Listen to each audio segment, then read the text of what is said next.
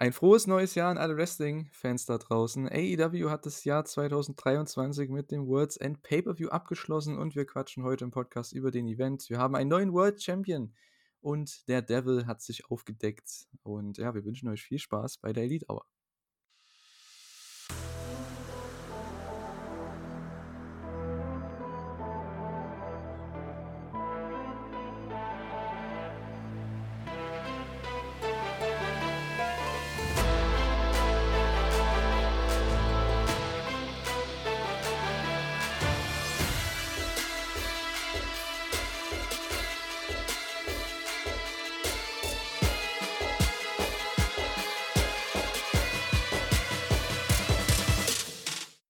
Herzlich willkommen zu einer neuen Ausgabe der Elite Hour. Wir sind wieder zurück. Zum ersten Mal im Jahr 2024 und äh, ja, wir haben viel zu bereden heute. Ich bin der Julian und bei mir ist mal wieder der Stefan. Hallo. Einen wunderschönen guten Tag und natürlich auch nochmal von mir ein frohes neues Jahr. Am 2. Januar nehmen wir jetzt gerade auf. Ähm, ich hoffe, ihr seid alle soweit gut ins neue Jahr gekommen, alle wieder ausgenüchtert, ausgeschlafen, ihr habt euch nicht an Böllern verletzt. Und ja, wir zwei haben jetzt auf jeden Fall nicht wenig zu bereden, würde ich mal so sagen. Auf keinen Fall. Ähm, das ist, oder auf keinen Fall, auf jeden Fall. Es war irgendwie so eine Frage, so eine negative Frage. Für, also negativ, du weißt, was ich meine. Du ja. bist Germanistikstudent. Du weißt, was ich meine. Negativ formuliert. Ähm, konnte ich mit keine oder, ja, ist egal. Auf jeden Fall. Ja, wir haben viel zu bereden heute und äh, ja, AEW hatte den World's End Pay-Per-View ähm, 'ne sehr, sehr polarisierende Show, was ich so gelesen habe schon und auch an Reviews gehört habe die letzten Tage. Das war ja am 30.12., das heißt von Samstagnacht auf Sonntagnacht und eigentlich ein sehr, sehr guter sehr, sehr gutes Wochenende dafür, weil ich glaube, viele Leute waren zu Hause und konnten sich das Ganze entspannt angucken, gerade hier auch in Deutschland, weil man eben Sonntag vielleicht oder auch Montag, je nachdem, wenn man ausgenüchtert war, sich das Ding noch hätte angucken können. Ähm, und ja, wir bereden heute das Ganze. Wie fandest du denn den Pay-Per-View so ganz äh, allgemein gesagt? Also erstmal finde ich schon, du hast es genau richtig beschrieben, nämlich polarisierend. Ähm, allein schon durch die Aufdeckung, wer unter der Teufelsmaske war, wer der Devil ist, wo so viel spekuliert wurde, war es ja klar, dass irgendwelche Leute dann besonders zufrieden damit sind und manche halt sehr unzufrieden. Deswegen sehr erwartbar, dass die ganzen Meinungen da auseinandergehen. Mein Eindruck war, ich habe das ganze Ding mehr oder weniger an einem Stück plus Pre-Show geguckt, also halt dann am Sonntagmittag. Und selbstverständlich ging das Ding mir wieder ein bisschen zu lang, weil mit Pre-Show und da, also Pre-Show habe ich halt alles durchgeskippt, was, was nicht ein Match war. Ähm, war das halt nochmal eine Dreiviertelstunde bis Stunde drauf. Das heißt, so viereinhalb Stunden ging das Ganze ich sag mal, die letzte Stunde war stark und davor waren mir zu viele Matches, die einfach nicht diese Spannung hochhalten konnten. Die waren nicht verkehrt, die waren auch im Einzelnen gar nicht schlecht gemacht, aber davon waren halt ein bisschen zu viel. Also, die ersten sechs Matches, bis halt dann praktisch, ähm, Copeland gegen Cage kam das war mir entweder zu belanglos oder zu unspannend. Und das ging halt locker zweieinhalb, drei Stunden, bis wir irgendwann an dem Punkt dann ankamen. Und das war mir zu viel. An sich war es aber trotzdem keine schlechte Show. Ja, ich fand es auch insgesamt keine schlechte Show. Das, was man daraus ziehen kann, sind ein paar wichtige Dinge. Wir haben einen neuen World Champion, der die Devil Storyline hat sich äh, jetzt hat endlich mal jetzt einen richtigen, also hat vielleicht richtig Fahrt aufgenommen, obwohl da können wir am Ende nochmal drüber reden, ob das denn jetzt die nächsten Monate überhaupt Fahrt aufnehmen kann. Aufgrund der Konkurrenten, die ja dann doch eher erstmal raus sind aufgrund von Verletzungen. Ähm, aber an sich, ich muss sagen, die es gab halt zu viele belanglose Matches, die, finde ich, nicht auf eine Pay-per-view-Card hätten gehören dürfen. Das ist einfach so. Da gibt es einige Beispiele, dazu kommen wir dann gleich noch. Ähm, die Pre-Show, also bei mir war es wie bei dir. Ich habe das größtenteils geskippt. Ich habe vielleicht gehofft, es wird keine Geek Battle Royale, weil es halt ein Pay-Per-View ist, ne? aber es war eine Geek Battle Royale. ähm, boah, also, hm, es gab sehr viel Unwichtiges und einiges Wichtiges. Und ich glaube, so kann man das ganz gut zusammenfassen. Ähm, Wir haben jetzt natürlich nicht äh, Dynamite und äh, Rampage besprochen, werden wir auch nicht. Ähm, höchstens die Matches, die halt dann interessant sind, gerade Richtung Continental Classic, wenn wir zu dem Finale kommen, dann später im Podcast. Da ja, werden wir, denke ich, vielleicht nochmal kurz auf die Dynamite-Matches eingehen, weil die waren echtes Highlight wieder, ähm, wie auch sonst. Und das war auch so das Einzige, auf was ich mich gefreut habe vor dem Pay-Per-View. Wie ging es denn dir da? Also mir, du hast ja im Vorgespräch mir schon gesagt, dass du die letzten Wochen mehr oder weniger aufmerksam verfolgt hast, einfach natürlich äh, von, aufgrund von ja, Weihnachtsvorbereitungen und so weiter. Ähm, und ich kann dir, habe ich dir auch schon gesagt, man hat nicht viel verpasst, außer vielleicht gute Matches in dem Continental Classic, aber das war wirklich auch echt so das Einzige, was, wofür man hätte einschalten sollen beim Pay-Per-View, weil der Rest war halt echt nicht gut aufgebaut. Also ich sag mal, vorher habe ich mich auf jeden Fall sehr auf Samoa Joe gegen MJF gefreut. Ich fand, der Aufbau war jetzt nicht fantastisch, aber allein dadurch, dass ich davon ausgegangen bin, dass auf jeden Fall der Devil revealed wird, beziehungsweise zumindest vielleicht einzelne Goons oder so, habe ich mir schon gedacht, dass das auf jeden Fall spannend werden könnte. Das war es dann ja am Ende auch. Ähm, darauf habe ich mich auf jeden Fall im Vorhinein drauf gefreut. Das Continental Classic Finale ist, glaube ich, also einfach so ein bisschen persönliches Ding, weil jeder, der die Elite Hour in den letzten ja, ein, zwei Jahren aufmerksam gehört hat, weiß, dass ich nicht der größte Mox-Fan bin. Und auch was Eddie Kingston angeht, werde ich mit Sicherheit bei weitem nicht unter den Top-Fans zu finden sein. Deswegen war das einfach eine, ein Finale, was mich wahrscheinlich weniger abholt als alle anderen. Was auch vollkommen in Ordnung ist. Nicht jeder Wrestler kann mein Lieblingswrestler sein und ich glaube, für ganz viele war das ein unfassbar cooles Match und gut war es auf jeden Fall auch. Ähm, und halt dann noch das dritte Match zu nennen, wäre halt dann Copeland gegen Cage. Einfach nur dadurch, dass die vollkommen unsinnige Stipulation No Disqualification dabei war, kommen wir noch gleich zu, warum das so schwachsinnig eigentlich ist. Ähm, da hatte ich halt Bock drauf, einfach weil ich wusste, das Ding wird komplett overbooked, da passiert alles Mögliche, zig Leute greifen ein.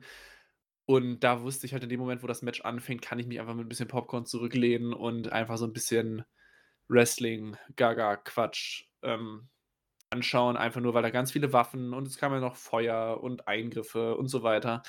Und alles andere davor, ja.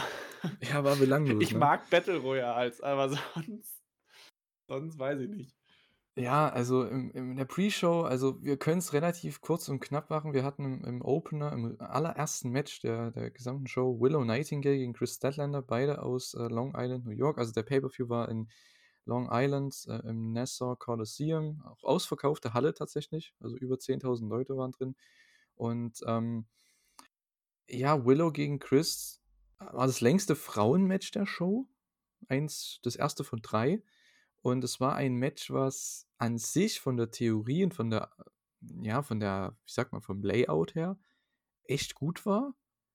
Aber irgendwie am Ende, die letzten zwei, drei Minuten, der, irgendwie hat gar nichts mehr funktioniert. Also ich habe das auch so ein bisschen halt durchgeskippt, aber das war das Match, was ich noch am ehesten verfolgt habe, weil mich halt schon interessiert hat, weil es sind ja zwei der besseren Damen im Roster. Und ähm, da könnte man auch in jede Richtung gehen. Ich denke, mit Chris wird man halt jetzt eine kleine Losing Streak äh, ähm, ja, erzählen. Und Willow mit einem Sieg sollte zumindest meiner Meinung nach jetzt endlich auch mal in einem Title Picture sein. Ich verstehe nicht, verstehe immer noch nicht, warum die nichts macht. Das ist der Wahnsinn. Die ist mit am oversten noch von den Frauen, aber hey. Ähm, hast du was zu dem Match zu sagen direkt? Zum Match eigentlich nicht. Also ich bin im Match bei dir. Das war, obwohl es an sich nicht verkehrt und die beiden auch viel können, manchmal ein bisschen sloppy, manchmal ein bisschen unsauber. Ähm, ich fand es fast schon schade, dass eine Chris Deadlander nicht mal so ein Match während ihrer TBS-Regentschaft bekommen hat, weil Gefühl war das jetzt das interessanteste Chris Deadlander-Match des letzten Jahres. Oder halt, wenn du halt jetzt noch. Nee, war ja noch 23, wenn du komplett 23 siehst. Und das war jetzt eine der ersten Matches nach ihrer Regentschaft. Das fand ich jetzt ein bisschen komisch. Und ja, Willow muss jetzt eigentlich, auch wenn es nur ein Pre-Show-Match war, ist es immer noch ein Pay-Per-View-Sieg. Und deswegen musst du sie jetzt eigentlich rein logisch gegen irgendeinen der beiden Championesses, also Tony Storm oder Julia Hart, stellen. Weil, wenn du das jetzt nicht machst, dann war auch der Sieg wieder jetzt so unnötig. Aber Pay-per-View-Siege in Nicht-Titelmatches sollten eigentlich immer zu Titelmatchen führen. Auf jeden Fall. Ähm, ich verstehe eh nicht, warum sie das ähm, nicht schon vor Monaten seit Monaten in einer besseren Art und Weise erzählen. Man hätte da locker drei, vier Monate füllen können. Und zwar Chris Statlander und Willow gegen Julia Hart und Sky Blue als Fehde. So um den und je und dann kannst du halt den Titelwechsel haben sie ja gemacht mit Chris und äh, Julia, aber das war auch alles irgendwie mit Sky Blue. Das hat ewig gedauert, bis die turnt. Dann war sie äh, erst doch nicht am Turnen, obwohl sie schon mehr oder weniger fast hier war. Und dann jetzt am Ende ist sie dann doch geturnt. Und irgendwie jetzt Rest in D gegeneinander, was an sich ganz cool ist, aber ich finde, da hätte man viel mehr Substanz reinbringen können. Ich finde, die hätten nur miteinander wrestlen sollen, diese vier Damen, über mehrere Monate, weil dann wären die alle besser weil Julia und Sky Blue, die brauchen zwei, ich sag jetzt mal, Frauen, die ein bisschen äh, schon ja, routinierter sind im Ring. Und ich denke, das hätte denen halt mehr geholfen. Also Julia hat, hat es null geholfen, dass die jetzt gegen Abaddon geröstet hat, zum Beispiel. Komplett von Arsch. Und ähm, ja, ja, ich hätte mir das halt so viel schöner gewünscht. Das ist mir, ist mir während dem Match halt eingefallen, dass diese Storyline mit Willow, Chris, Julia und Sky Blue hätte man so viel cooler machen können, indem die einfach jede Woche irgendwie in verschiedenen Situationen gegeneinander antreten. Man denkt sich eine Story aus, warum die Woche für Woche fäden und man hat den roten Faden. Also das kann man ja Woche für Woche weitermachen und äh, kannst verschiedene Matches machen. Singles-Matches, Tag-Team-Matches, Titel-Matches. Also da hätte man so viel Potenzial gehabt wenn man sich nur auf diese Sache konzentriert hätte, aber hat man nicht gemacht. Deswegen war das Match hier auch komplett belanglos. so. Ja, Killswitch gewinnt die Battle Royal, die TNT Contender Battle Royal. Ähm, das wusste ich vorher nicht, bis zum Angle, den man später bei der Show gesehen hat, dass, dieses, dass dieser Title Shot wie diese Money in the Bank Stipulation hat. Challenge anytime, anywhere. Das ist irgendwie, das wusste ich bis zum Titelmatch dann gar nicht.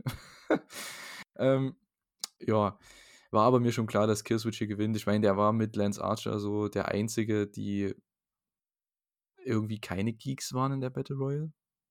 Der Rest, das war ja wirklich lächerlich.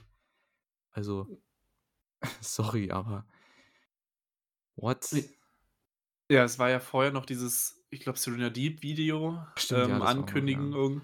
Und dann wurde ja wieder in die Halle geschaltet und dann waren, keine Ahnung, schon lass es zehn Leute gewesen sein, irgendwie um Ring herum. Und da habe ich versucht, jeden Einzelnen halt dann zu erkennen, während die Kamera durchschwenkt. Da habe ich schon gedacht, okay, ihr werdet alle nicht gewinnen. Dann kamen noch nach und nach Einzelne rein, wo ich mir auch jedes Mal dachte, okay, ihr werdet wahrscheinlich auch alle nicht gewinnen, nur langsam gehen mir die Leute aus. Und dann kam ja erst, meine ich, ähm, oh, jetzt fällt mir äh, Lance Archer rein, wo ich dachte, oh, der hat eine sehr gute Chance zu gewinnen. Und als, ich glaube, Luchasaurus oder halt Killswitch war, glaube ich, die letzte Person, die dann reingekommen ist, wenn ich es richtig äh, im Kopf hatte. Wo ich dann dachte, ja, genau der wird gewinnen, weil das ist der einzige, der irgendwie von Storyline Sinn ergibt, wo man weiter draus was machen kann. Wie gesagt, sonst habe ich nur gedacht, Archer als, keine Ahnung, Übergangsgegner für wer auch immer später dieses Match dann gewinnt um den TNT-Titel. Aber bei allen anderen 18, das ist Ring of Honor, das sind Tag-Teams, das sind Undercards oder zum Teil Undercard-Tag-Teams. Ja, da hätte man wirklich noch ein bisschen mehr von der Midcard reinpacken können, um so ein bisschen Pseudospannung noch zu erzeugen. Aber das war halt ungefähr noch das, was du halt bekommst, wenn du alles aus diesem Roster zusammenkratzt. Vor allem die Leute, wo es vollkommen egal ist, ob sie da jetzt in der Battle Royale früh rausfliegen. Und dann bekommst du halt diese 18 Leute.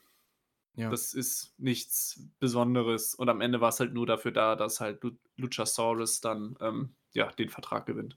Also ich habe nichts gegen Geeks in der Battle Royale, die braucht man einfach, gerade wenn man eben so Leute wie Archer und Killswitch dann pushen möchte und die müssen ja ein paar Leute eliminieren, um eben von der Darstellung her auch gut zu glänzen und es ist auch alles kein Problem, aber es kann halt nicht sein, dass da halt gefühlt, ich sage jetzt mal von 20 Leuten, dass da irgendwie 17, 18 Geeks rumrennen ich meine, der Einzige, der oder die Einzigen, die vielleicht jetzt nicht unbedingt ein Geek waren, Trent Beretta halt, weil der immerhin noch halbwegs gut immer mal dargestellt wird in den Shows.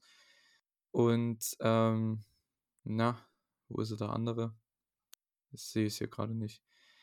Ähm, vielleicht noch hier die zwei hier aus dem Tech-Team hier mit, also Darius Martin, Action Andretti, aber selbst die, also die waren ja auch kein Faktor in dem Match. Ich weiß nicht, wo war Penta, wo war Hangman Page, Die waren ja alle nicht auf der Card. Also, das habe ich halt nicht verstanden, ähm, warum solche Leute dann halt nicht drin sind, weil du brauchst zumindest Leute, wo ähm, die Zuschauer glauben, dass die gewinnen können, wie du gerade auch schon gesagt hast. Und davon hatte man halt nur zwei Leute in dem Match. Und einer war dann relativ, ja, der war dann sogar nicht mal am Ende mit dabei mit Lance Archer. Der wurde vorher schon eliminiert. Ich dachte, die machen echt den Stare-Down am Ende, dass du dann halt Killswitch gegen Lance Archer hast. Das hätte ich noch cool gefunden. Aber das haben sie nicht gemacht. Äh, ja, gut. Aber wir wollen gar nicht so viel Zeit hier daran verschwenden an der Battle Royale. Killswitch gewinnt den Title Shot und ähm, ja, hat den Titel nicht gewonnen. so viel dazu. Das können wir schon mal sicher sagen. Dann gab es noch das letzte Match: Hook gegen Wheeler Utah. FTW Title Match in einem FTW Roots Match. Also, äh, ja, habe ich aber echt größtenteils durchgeskippt, weil das Problem ist, Hook gegen Wheeler Utah, ich möchte, dass die ein technisches Match haben und kein Garbage-Match. Das passt irgendwie gar nicht zu denen. Ich habe das nicht verstanden. Ja, auch das war so ein bisschen ich es war halt ganz witzig. Es waren halt 10 Minuten und mit Stoppschildern und Mülltonnen und was auch immer. Das Match war nicht sonderlich gut, vor allem was nicht also, was noch schlechter als das Match war, war diese Wheeler Utah Promo vorher. Das war wirklich ei, ei, ei. Hätten sie sich ähm, sparen können, ja. Ja, das war auch wirklich nicht gut von Utah. Das war einfach nur ein viel zu langes Cheap Heat ansammeln und das nicht gut gemacht. Und ja, das Match jeder, der halt, wie gesagt, so ein bisschen Gaga-Wrestling witzig findet, der kommt da auf ganz unterhaltsame 10 Minuten. Aber mehr als das war es halt auch nicht. Es war halt ein Match mit FTW-Rules, wo gefühlt alle 30 Sekunden eine neue Waffe zum Einsatz kam. Wie gesagt, ist ganz witzig, aber es ist halt kein gutes Wrestling-Match. Ja, ja gut, äh, es war halt solide, ne? Aber man kann halt eigentlich nicht viel dazu sagen. Es, das Finish wurde auch ein bisschen gebotcht, in Anführungszeichen, aber da konnte keiner was dafür. Hook ging für einen, ähm, hat, was hat er runtergeholt? Äh, nicht runtergeholt, genau. Rausgeholt aus, ähm, vom unterm Ring, so rum. Ein Eishockeyschläger. Ähm, Eishockeyschläger, ne? Genau. Und dann ähm, wollte er Utah quasi einen Leg Sweep geben mit dem Hook, mit der Hook, in Anführungszeichen vorne, no pun intended. Ähm, und da ist das Ding abgebrochen irgendwie. Von, also die Spitze ist irgendwie abgebrochen. Er musste dann den Red Rum, das war eigentlich der Spot mit dem Hockeyschläger, musste er dann mit so einem Stück plus machen. Das hat das Finish auch ein bisschen kaputt gemacht. Aber ja, am Ende gewinnt Hook. Hook wins LOL. so könnte man sagen. Das ist fast schon normal. Ich weiß nicht, wo die mit dem hinwollen. Ich weiß nicht, wo die mit Utah hinwollen. Also mit Utah, okay, er ist Pure Champion bei Ring of Honor, da wird er halt eher noch am Start sein.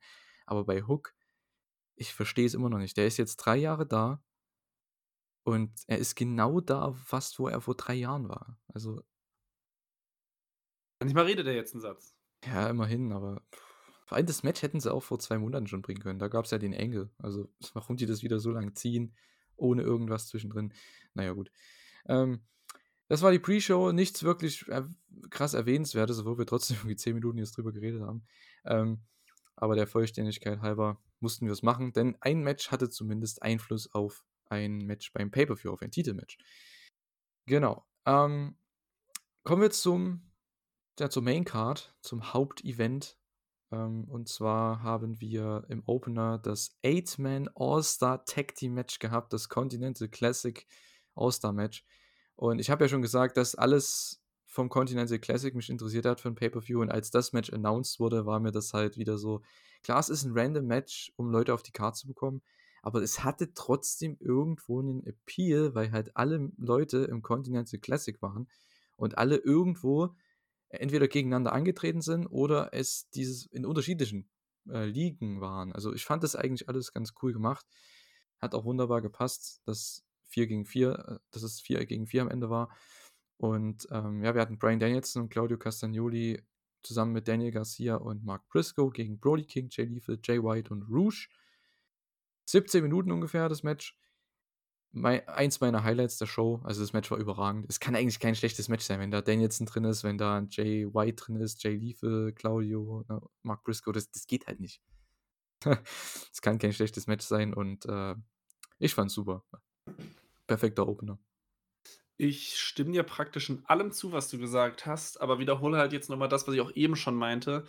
Es waren halt zu viele Matches davon, die an sich gut waren, aber mir dann irgendwie zu wenig Inhalt so gesehen hatten. Also irgendwie zu wenig Storyline, Spannung, Aufbau, whatever.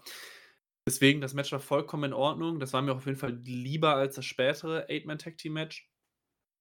Ähm, um mal vielleicht nochmal das Thema der Battle Royale nochmal hervorzuholen, du hättest doch theoretisch die Hälfte von denen, die jetzt da in dem Match drin waren, in die Battle Royale packen können, um die halt aufzuwerten. Also ähm, Rouge, Lethal, Briscoe, Daniel Garcia, das sind Leute, die kannst du da problemlos reinpacken, ohne dass sie zu gut sind. Dass ein Danielson nicht in dieser Battle Royale drin ist, ist vollkommen klar. Ähm, das Match war stark. Ich also man kann es auch gut machen, weil, wie du gerade schon gesagt hast, die Vorgeschichte mit dem Continental Classic, die haben sich alle schon mal irgendwie begegnet oder eben nicht begegnet, weil sie in verschiedenen Gruppen waren. Kannst du alles problemlos so machen. Match war auch gut, ohne jede Frage. Aber das war mir halt ein Match äh, wieder dann zu viel, beziehungsweise zu dem Zeitpunkt war es ja das erste. Also da war es noch nicht zu viel, aber es war das erste von vielen Matches, die für mich dann doch, weiß ich nicht, nicht so richtig Pay-per-view-Charakter hatten, einfach nur, weil die keinen wirklichen Aufbau hatten, beziehungsweise auch die vier Gewinner jetzt ja nichts von diesem Sieg haben. Naja, ich sag mal so, für Garcia finde ich das schon, es war halt dafür da, dass Garcia seinen Sieg bekommt, seinen großen Pay-per-view-Sieg endlich mal, nach langer, langer Zeit. Ähm, es war, glaube ich, auch erst sein zweites Pay-per-view-Match im Jahr 2023. Also das ist schon für ihn ein cooler Moment gewesen. Und auch die Story an sich war ganz nett, die man erzählt hat im Turnier. Das war okay. Ähm, hier hat er wieder den Pin geholt, wieder mit dem Jackknife-Cover. Das Problem ist halt nur, dazu, das wäre eigentlich auch eine super Überleitung zum nächsten Match, warum der so schlecht, in Anführungszeichen, präsentiert wurde im, Turn im Turnier, nur einen Sieg geholt hat, als erster eliminiert war und den pushen sie jetzt. Also das verstehe ich halt auch nicht. Das ist auch vom Booking her ein bisschen komisch.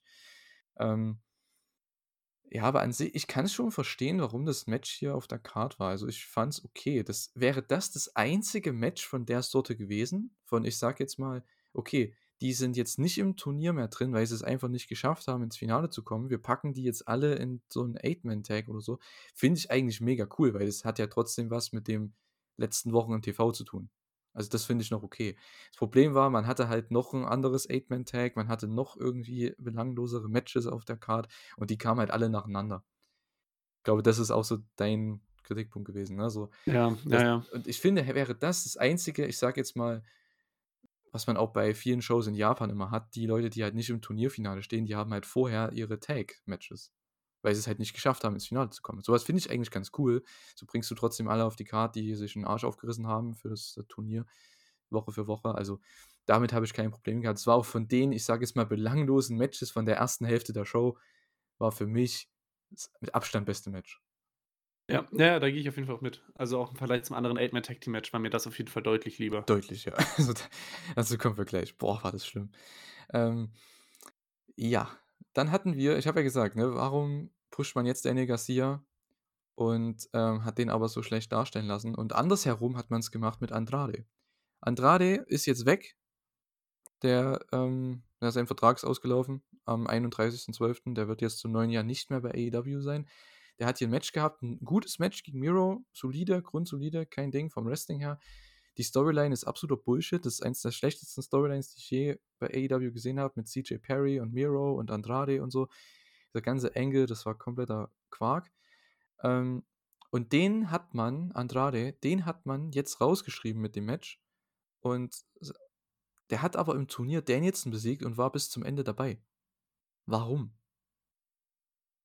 Also. Ich verstehe alles auch daran nicht. Also ich also erstens, auch schon bei WWE waren halt Lana, wie sie damals ja noch hieß, CJ Perry Storylines eigentlich immer Müll. Die waren nie gut.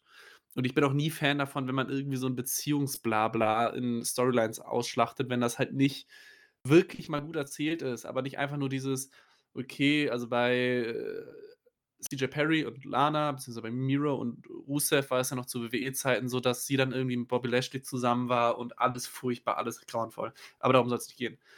Was ich aber auch nicht verstehe, also erstens, wie du gerade schon vollkommen richtig gesagt hast, das Booking des Turniers ergibt keinen Sinn weil Leute, bei denen du weißt, dass du dass die gehen, kannst du immer verlieren lassen, weil du die einfach danach nicht mehr brauchst.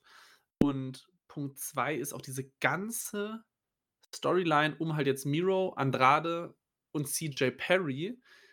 Ich weiß nicht, ob das von Anfang an so geplant war, dass man das jetzt am halt Day, äh, World's End ähm, turnen lässt oder ob das eigentlich längerfristiger geplant ist, dass Andrade und CJ Perry irgendwie zu zweit unterwegs sind.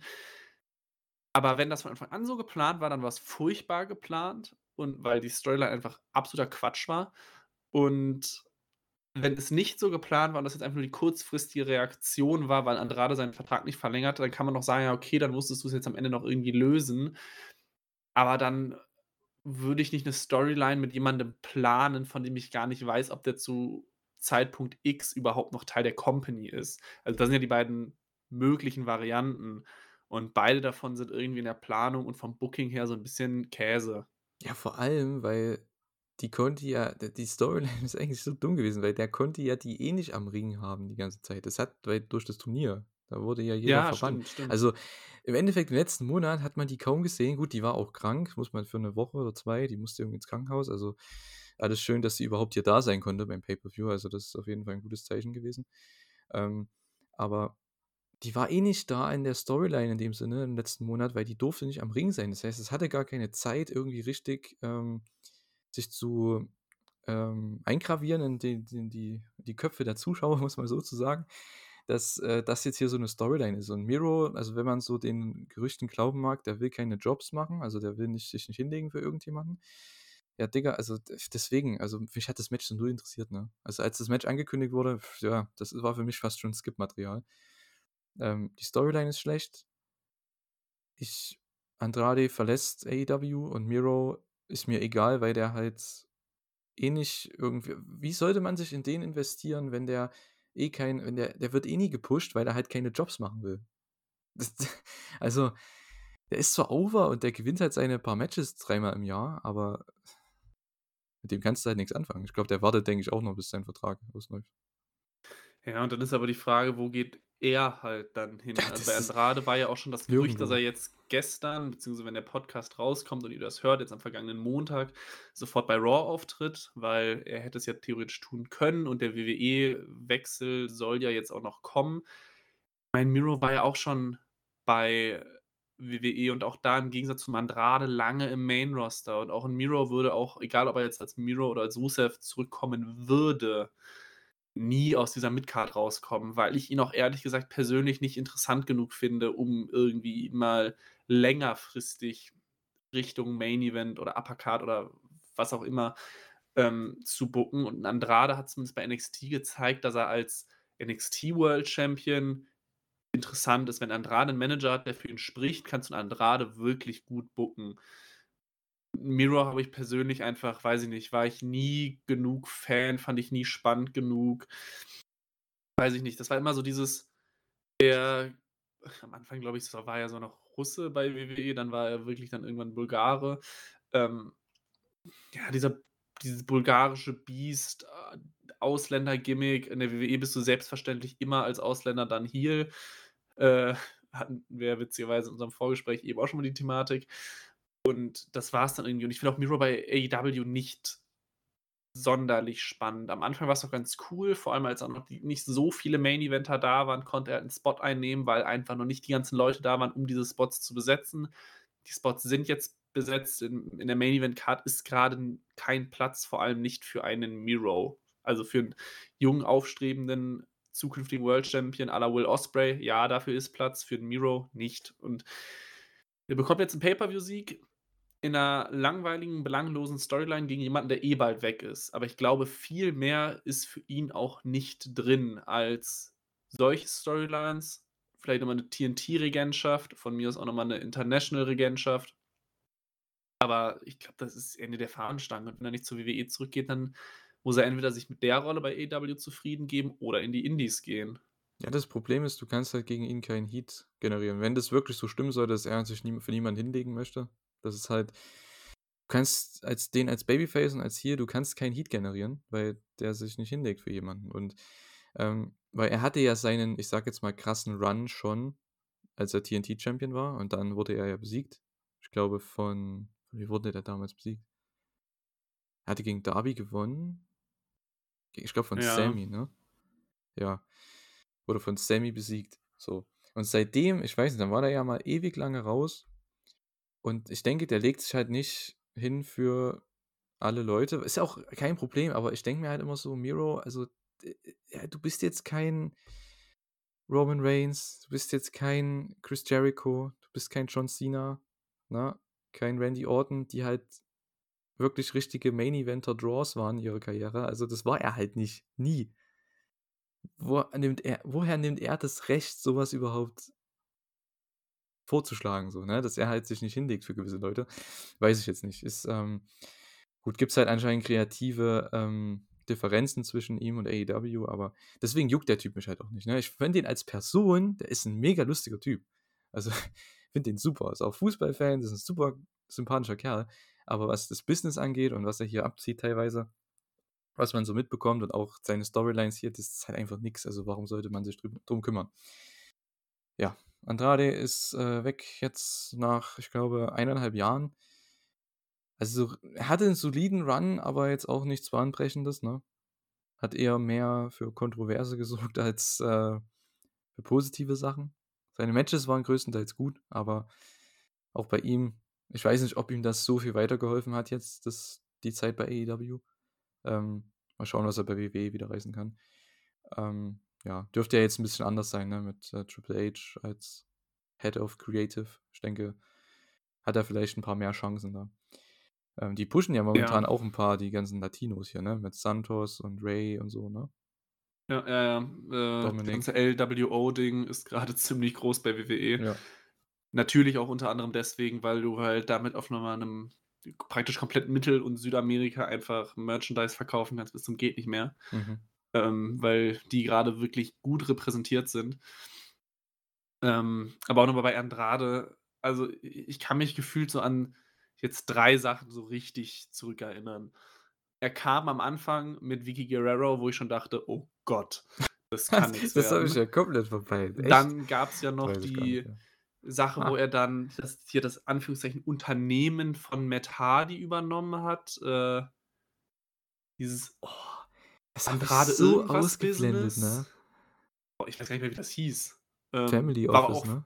Oder? Ja, das, ja, ja, Andrade Family Office, AFO. Ja. War furchtbar. Ähm, das war auch wirklich eine absolute Totgeburt. Und jetzt noch diese CJ Perry Storyline und auch die war furchtbar. Also ich komme auf drei Sachen, die ich alle nicht gut finde, obwohl ich eigentlich, wie eben schon gesagt, Andrade gut finde. Der kann halt kein Englisch, beziehungsweise kaum Englisch. Aber der ist gut im Ring, der hat, finde ich, Charisma, der hat ein gutes Aussehen. Gib dem den richtigen Manager, lass ihn dominant sein, viel gewinnen, vielleicht auch wie, wie es halt bei NXT war, halt vor seiner ähm, AEW-Zeit. Und ich glaube, den kannst du relativ gut damit bucken. Oder pack, pack ihn dann vielleicht, wenn er zu WWE zurückgeht, in LWO-Stable, einfach wo er halt nicht derjenige sein muss, der ein Mikrofon in der Hand hat. Und dann kannst du ihn gut bucken. Aber bei AEW, da hat nichts von funktioniert, was sie mit ihm gemacht haben. Also wirklich gar nichts. Ja, das Einzige, was echt richtig positiv war, war eben der letzte Monat im Turnier. Ähm, also sein Wrestling, der hatte gegen jeden ein richtig geiles Match. Also, ja, da, da muss er nicht reden, sondern ja, kann wresteln. Und genau. das kann er gut. Und deswegen funktioniert er auch in, in, in, in, einem Turnier beispielsweise. Er ist eigentlich auch fast ein perfekter Wrestler, wenn man so möchte. Der sieht richtig krass aufgepumpt aus, kann aber trotzdem seine Lucha-Sachen machen, seine athletischen Sachen, die er vor zehn Jahren noch gemacht hat, als er noch 20 äh, Pfund weniger gewogen hat. Also, er ist schon ein krasser Athlet. Und ähm, ja, sehr kreativ auch im Ring. Also ich finde es an sich im Ring schade, dass AEW ihn verliert, aber rein ähm, von der Star Power her oder von der Wichtigkeit her für die Company ist das jetzt kein Riesenverlust, meiner Meinung nach. Aber na, mal schauen. Wir wünschen ihm alles Gute. Ähm, ja, dann hatten wir das Frauentitel-Match, das erste der Show. Und zwar das World Title Match Tony Storm gegen Riho. Tony Storm hat verteidigt nach 11, 12 Minuten ungefähr. Ja, es war okay, aber ja, es ist wieder das Match, das nächste Match, was eigentlich kaum Relevanz hatte. Vom Aufbau her, kaum Relevanz hatte hier bei der Show. Luther greift ein, juckt den Ref nicht, es, lässt den Ref dumm dastehen. Irgendwann greift er nochmal ein, dann schickt er ihn endlich mal backstage. Und am Ende verteidigt Tony halt mit, ich glaube, einem Move, den sie auch schon mal irgendwann gezeigt hat, aber nicht so oft in AEW. Ähm, ja, keine Ahnung, komplett belanglos. Also, es ist jedes Mal dasselbe, wenn wir darüber reden. Ne? Ja, der Aufbau war nicht gut genug. Riho ist halt zweimal im Jahr da, bekommt dann halt ein Titelmatch und da war es halt auch jetzt vollkommen klar, dass es verliert. Also, ich habe ja eben schon gesagt, in den ersten 6 Matches war entweder der Aufbau nicht gut oder es ging um nichts. Hier ging es ja noch um den AEW World Women's Title oder wie der heißt. Und der Aufbau war aber wieder nicht gut. Also bei mir persönlich funktioniert eine Riho auch einfach nicht, weil ich sie kaum sehe, sie dann, weiß ich nicht, auch kaum oder gar kein Englisch spricht. Und ja, das war halt jetzt gefühlt so ein Übergangssieg für Tony Storm. Aber ich weiß auch nicht, wann Tony Storm mal keinen Übergangssieg Ja, bekommen hat eben, da, wo, wo führt das Also, Ganze hin? Das ist halt das Problem. Vor allem, die ist so over, als, aber die ist ja ein Heel, also direkt jetzt so, ne? Die ist ja eigentlich ein Heel, aber die ist halt so over, das heißt, alle Spots, alle Heel-Spots, die die hier zeigt, kommen halt mit der Crowd over. Und Riho, wenn die ein Comeback macht, das juckt die Crowd halt nicht. Weil ja, Riho-Matches kommen eigentlich immer over. Das ist eigentlich krass. Ich habe so gedacht, dass das Match vielleicht, ähm, ja, dass das Match richtig gut wird, weil Riho eigentlich immer starke Matches hat, aber war hier halt nicht so. Und weil der Charakter halt alles übertüncht, was, ich verstehe nicht, warum die Heel ist, Tony Storm. Die muss eigentlich ein Babyface sein und dann stellst du halt Heels gegen sie. Frage ist bloß, welche Heels hast du denn? ja, du kannst halt eine Tony Storm an sich so bucken, klingt jetzt blöd, aber so gesehen wie ein MJF, der ja auch immer noch viel als Heel agiert hat und unfaire Moves gezeigt hat, aber sich trotzdem dafür halt abfeiern lassen wie ein Face. Und das kannst du mit einer Tony Storm theoretisch auch machen, dass sie halt ihre ein, zwei unfairen Aktionen bringt, aber halt ansonsten face-mäßiger Ja gut, agieren sie kann ja kann. diese Aktion zeigen oder andeuten und dann kommt die Heel-Frau, die Heel-Gegnerin und äh, es gibt einen Cut-Off für den Heat. Das ist ja eigentlich für Oder das, was die so, Fans genau. sehen wollen von ihr, von dem Charakter, ähm, da muss die Heel-Gegnerin einfach nur das, äh, den, den Cut-Off ziehen und Heat dafür ziehen. Und das ist eigentlich relativ easy. Weil Tony Storm zieht ja gute Reaktionen an sich, weil sie in ihrem Charakter jetzt, wie sie Tony Storm ist, aber da kannst du nicht eine Riho gegenstellen, weil das killt einfach Riho, das killt jedes Babyface, aber gut, welche Heals hast du dann? Bringst Britt Baker zurück als Heal? Könnte man machen. Aber Serena Deep kommt jetzt gerade von der Verletzung wieder. Ich weiß nicht, ob man die direkt dagegen stellt. Bringst du jetzt Mercedes Monet rein? Hm, weiß Gute ich jetzt nicht. Also, ich habe auch schon gedacht, beziehungsweise weil ich eben dachte, dass der Aufbau so was von nicht gut ist und ich dieses Match auch nicht auf einer Pay-Per-View-Card gebraucht hätte, dass man das halt auf, auf eine Pay-Per-View-Card bringt, um danach etwas passieren zu lassen, was halt dann dieser große Spot und dieser große Moment ist, Ja. um die nächste Fehde einzuleiten. Und danach kam halt dann Mariah May, wo ich dachte, oh, gibt es jetzt schon den viel zu frühen Turn, aber das wird die nächste Gegnerin. Aber nee, die kam halt dann nur mit einem Eimer voll Rosenblättern. Und dann war es das. Und da dachte ich schon so, wirklich, das war's jetzt. Wir haben zwölf Minuten ein gutes, schlecht aufgebautes Match bekommen. Und danach noch ein bisschen Rosenblätter und wir sind durch damit. Ja, es war ein Showcase für Tony Storm, mehr nicht. Und das ist halt für ein Pay-Per-View echt. Kannst du im TV machen, bei Collision, aber nicht beim Pay-Per-View. Das ist halt, da, da muss was passieren, wenn die, die Story schon schlecht ist. Ja, also ich, ich habe ja eh auch schon mal dafür plädiert, bevor du halt ein belangloses Frauenmatch auf die Card bringst von einer, Pay- von einer Pay-Per-View, gib denen doch einfach den Main-Event von einer, keine Ahnung, Dynamite Collision oder so, wenn du halt auch sonst keinen anderen großen Main-Event oder so hast. Hm, Weil das tja. mindestens genauso ein großer Spot ist, nämlich ein Main-Event von einer Weekly an, oder halt so ein nichts aussagender Spot bei einer Pay-Per-View-Card.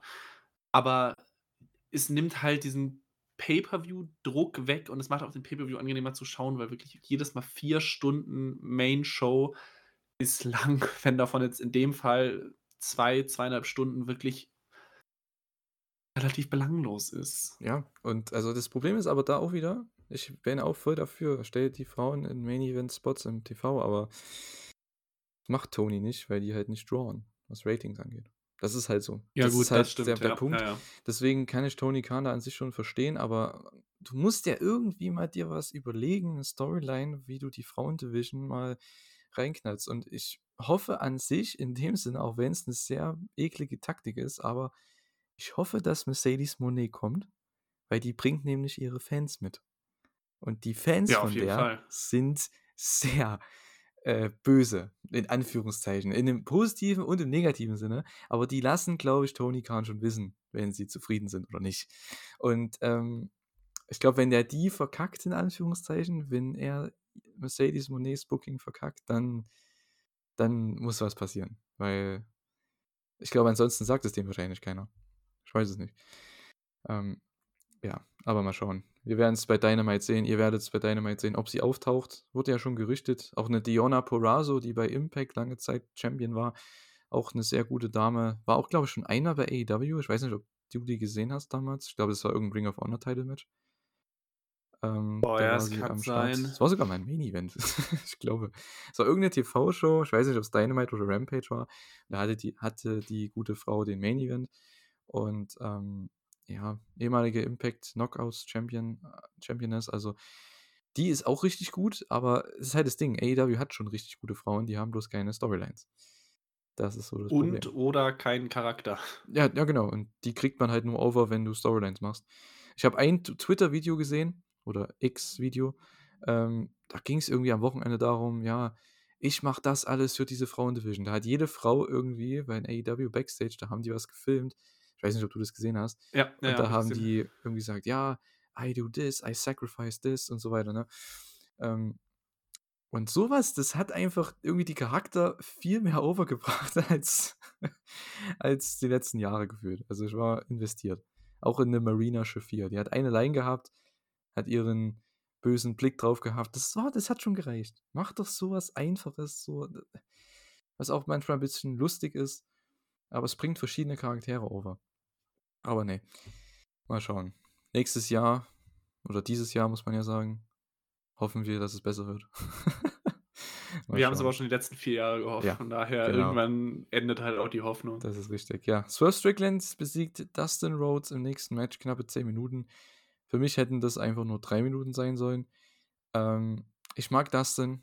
Ich finde, der ist einer der besten für mich, die ich gerne schaue, oder ja, für mich einer meiner liebsten Wrestler, die ich schaue, immer noch. Aber für das, was es war, ich habe ja, ich, ich schaue nicht mehr so auf Social Media, ne? Und ich wusste nichts davon, dass Lee raus ist aus dem Match. Bis hier die das gesagt haben. Kurz, ich glaube bei Swerve's Entrance irgendwie, haben die das gesagt. Weil die hatten in der Pre-Show das Match noch angekündigt. Soweit ich verstanden habe. Ich habe immer noch die Grafik gesehen. Ich habe vielleicht nicht genau zugehört, vielleicht haben sie es da schon gesagt, aber ich habe nur gesehen, dass Swerve gegen Keith Lee kommt. Dann kommt auf einmal Dustin raus. Ich denke mir, what? ich habe mich gefühlt wie alle in der Halle. Die wollten einfach nicht dieses Match sehen. Und dann haben sie noch einen Injury-Angle gemacht mit Dustins Knie und dann kann er doch wresteln, obwohl der Doktor sagt, na, nee, eigentlich ist es keine gute Idee. Also, der Doktor in Storyline sagt Keith Lee an demselben Tag, er kann nicht wresteln, weil er verletzt ist. Und Dustin wird verletzt, frisch verletzt in diesem Match am Anfang. Er will aber wresteln und der Doktor sagt, ja komm. Hä? Darüber habe ich gar nicht nachgedacht, oh, aber Gott, ja, das, das typisch AEW. Da ist ein Punkt. Es ist zu kompliziert in ihren eigenen, in ihrem eigenen Universum. Das ist Wahnsinn. Wie letztens schon beim Pay-Per-View bei MJF und Jay White. Es ist einfach zu kompliziert. Es ist alles schön in der Theorie gedacht, aber irgendwann äh, dreht sich das alles im Kreis und das macht dann am Ende keinen Sinn. Und äh, ja, hier war es ähnlich. Also, oh, nee. Und ich, mich hat das Mensch nicht interessiert, dass das Match dann 10 Minuten ging. Ey, Leute, Swerve hätte den wegsquashen sollen. Tut mir ja, leid, das dann, also, aber. also, fairerweise muss man ja auch über den Pay-Per-View sagen, die Card hätte ja ein bisschen anders ausgesehen, wenn Swerve gegen Keith Lee angetreten wäre, wenn Omega nicht seine Erkrankung hätte der zusammen mit Jericho dann halt um die Tag Team Titel antreten könnte, da wäre ja ein bisschen mehr Schwung auch noch reingekommen. Das sind ja natürlich zwei Ausfälle, mit denen du nicht planen kannst. Aber ansonsten bin ich an sich voll bei dir. Der Angriff vorher geht in Ordnung. Dieses Arzt oder ja, ja, diese ganze Verletzungsengel-Sache hätte man sich dann noch sparen können. Und dann wirklich nach drei Minuten dieses Match durch mit zwei, drei Moves dann Swerve Stomp und fertig. Swerve war immer noch der ganz klar Dominante in dem Match. Also gefühlt hatte ja Dustin Rhodes mal so ein, zwei Minuten Angriffe und dann hat er, glaube ich, restlichen sieben Minuten Swerve dominiert.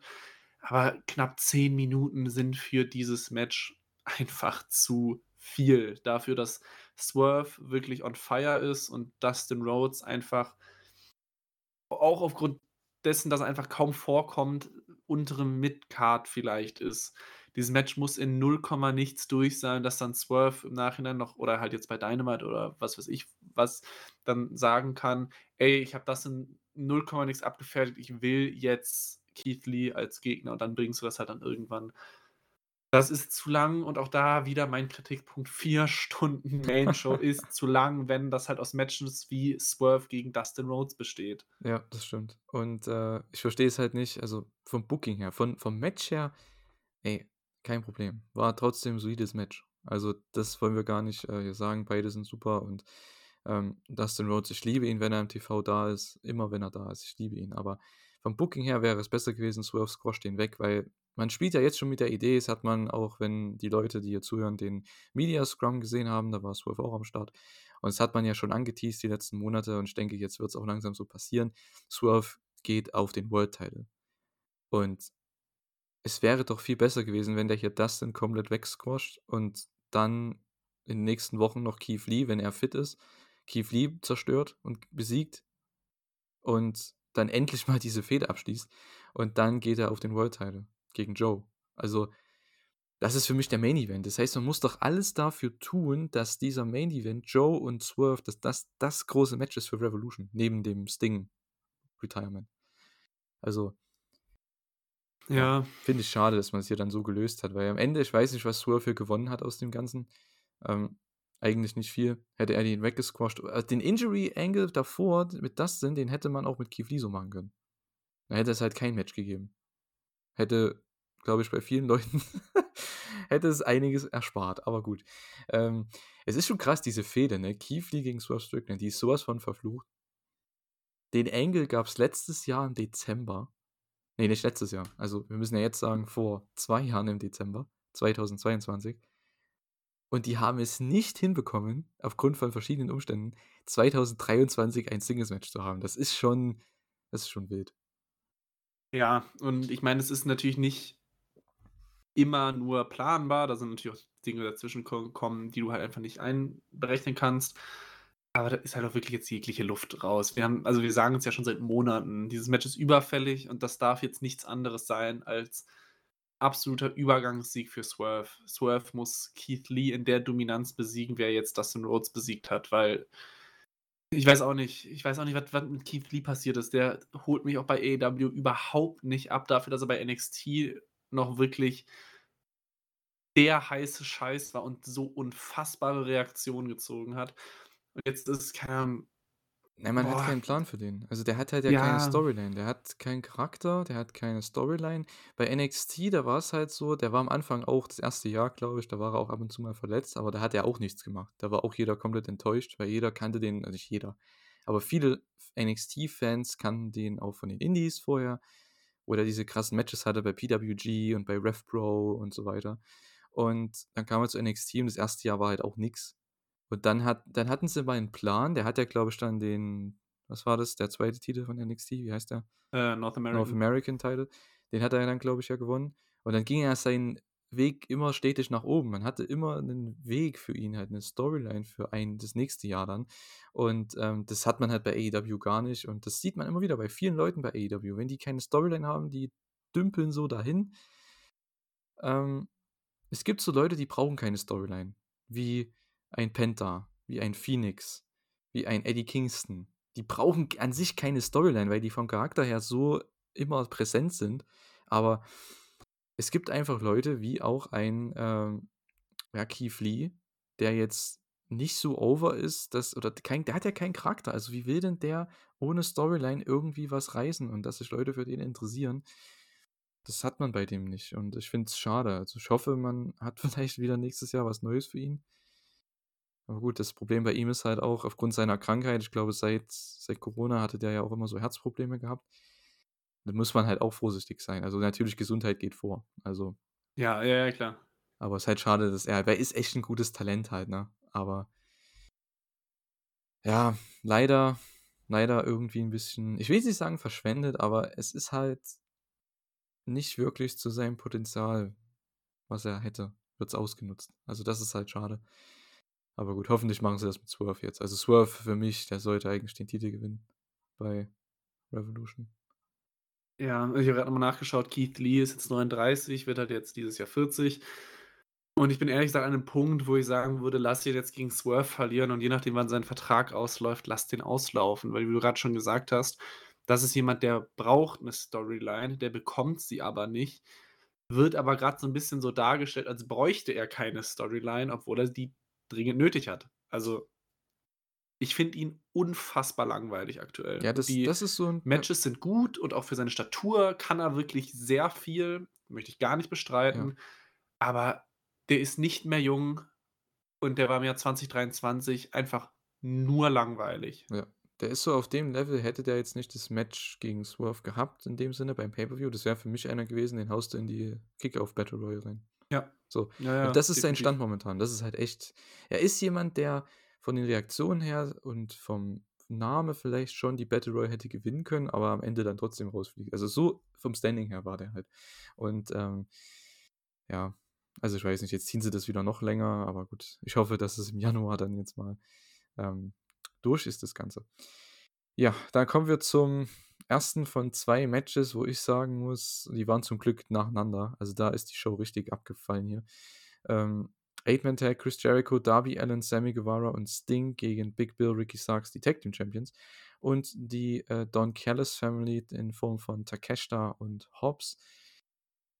Das zweite Eight-Man-Tag der Show und das mit Abstand, also schlecht, eins der schlechtesten Eight-Man-Tags, was ich bei AEW gesehen habe. Vor allem, wenn man überlegt, was da für Leute drin sind. Die waren gefühlt alle an einem unterschiedlichen Tag aufgewacht. Ich weiß nicht, was da passiert ist.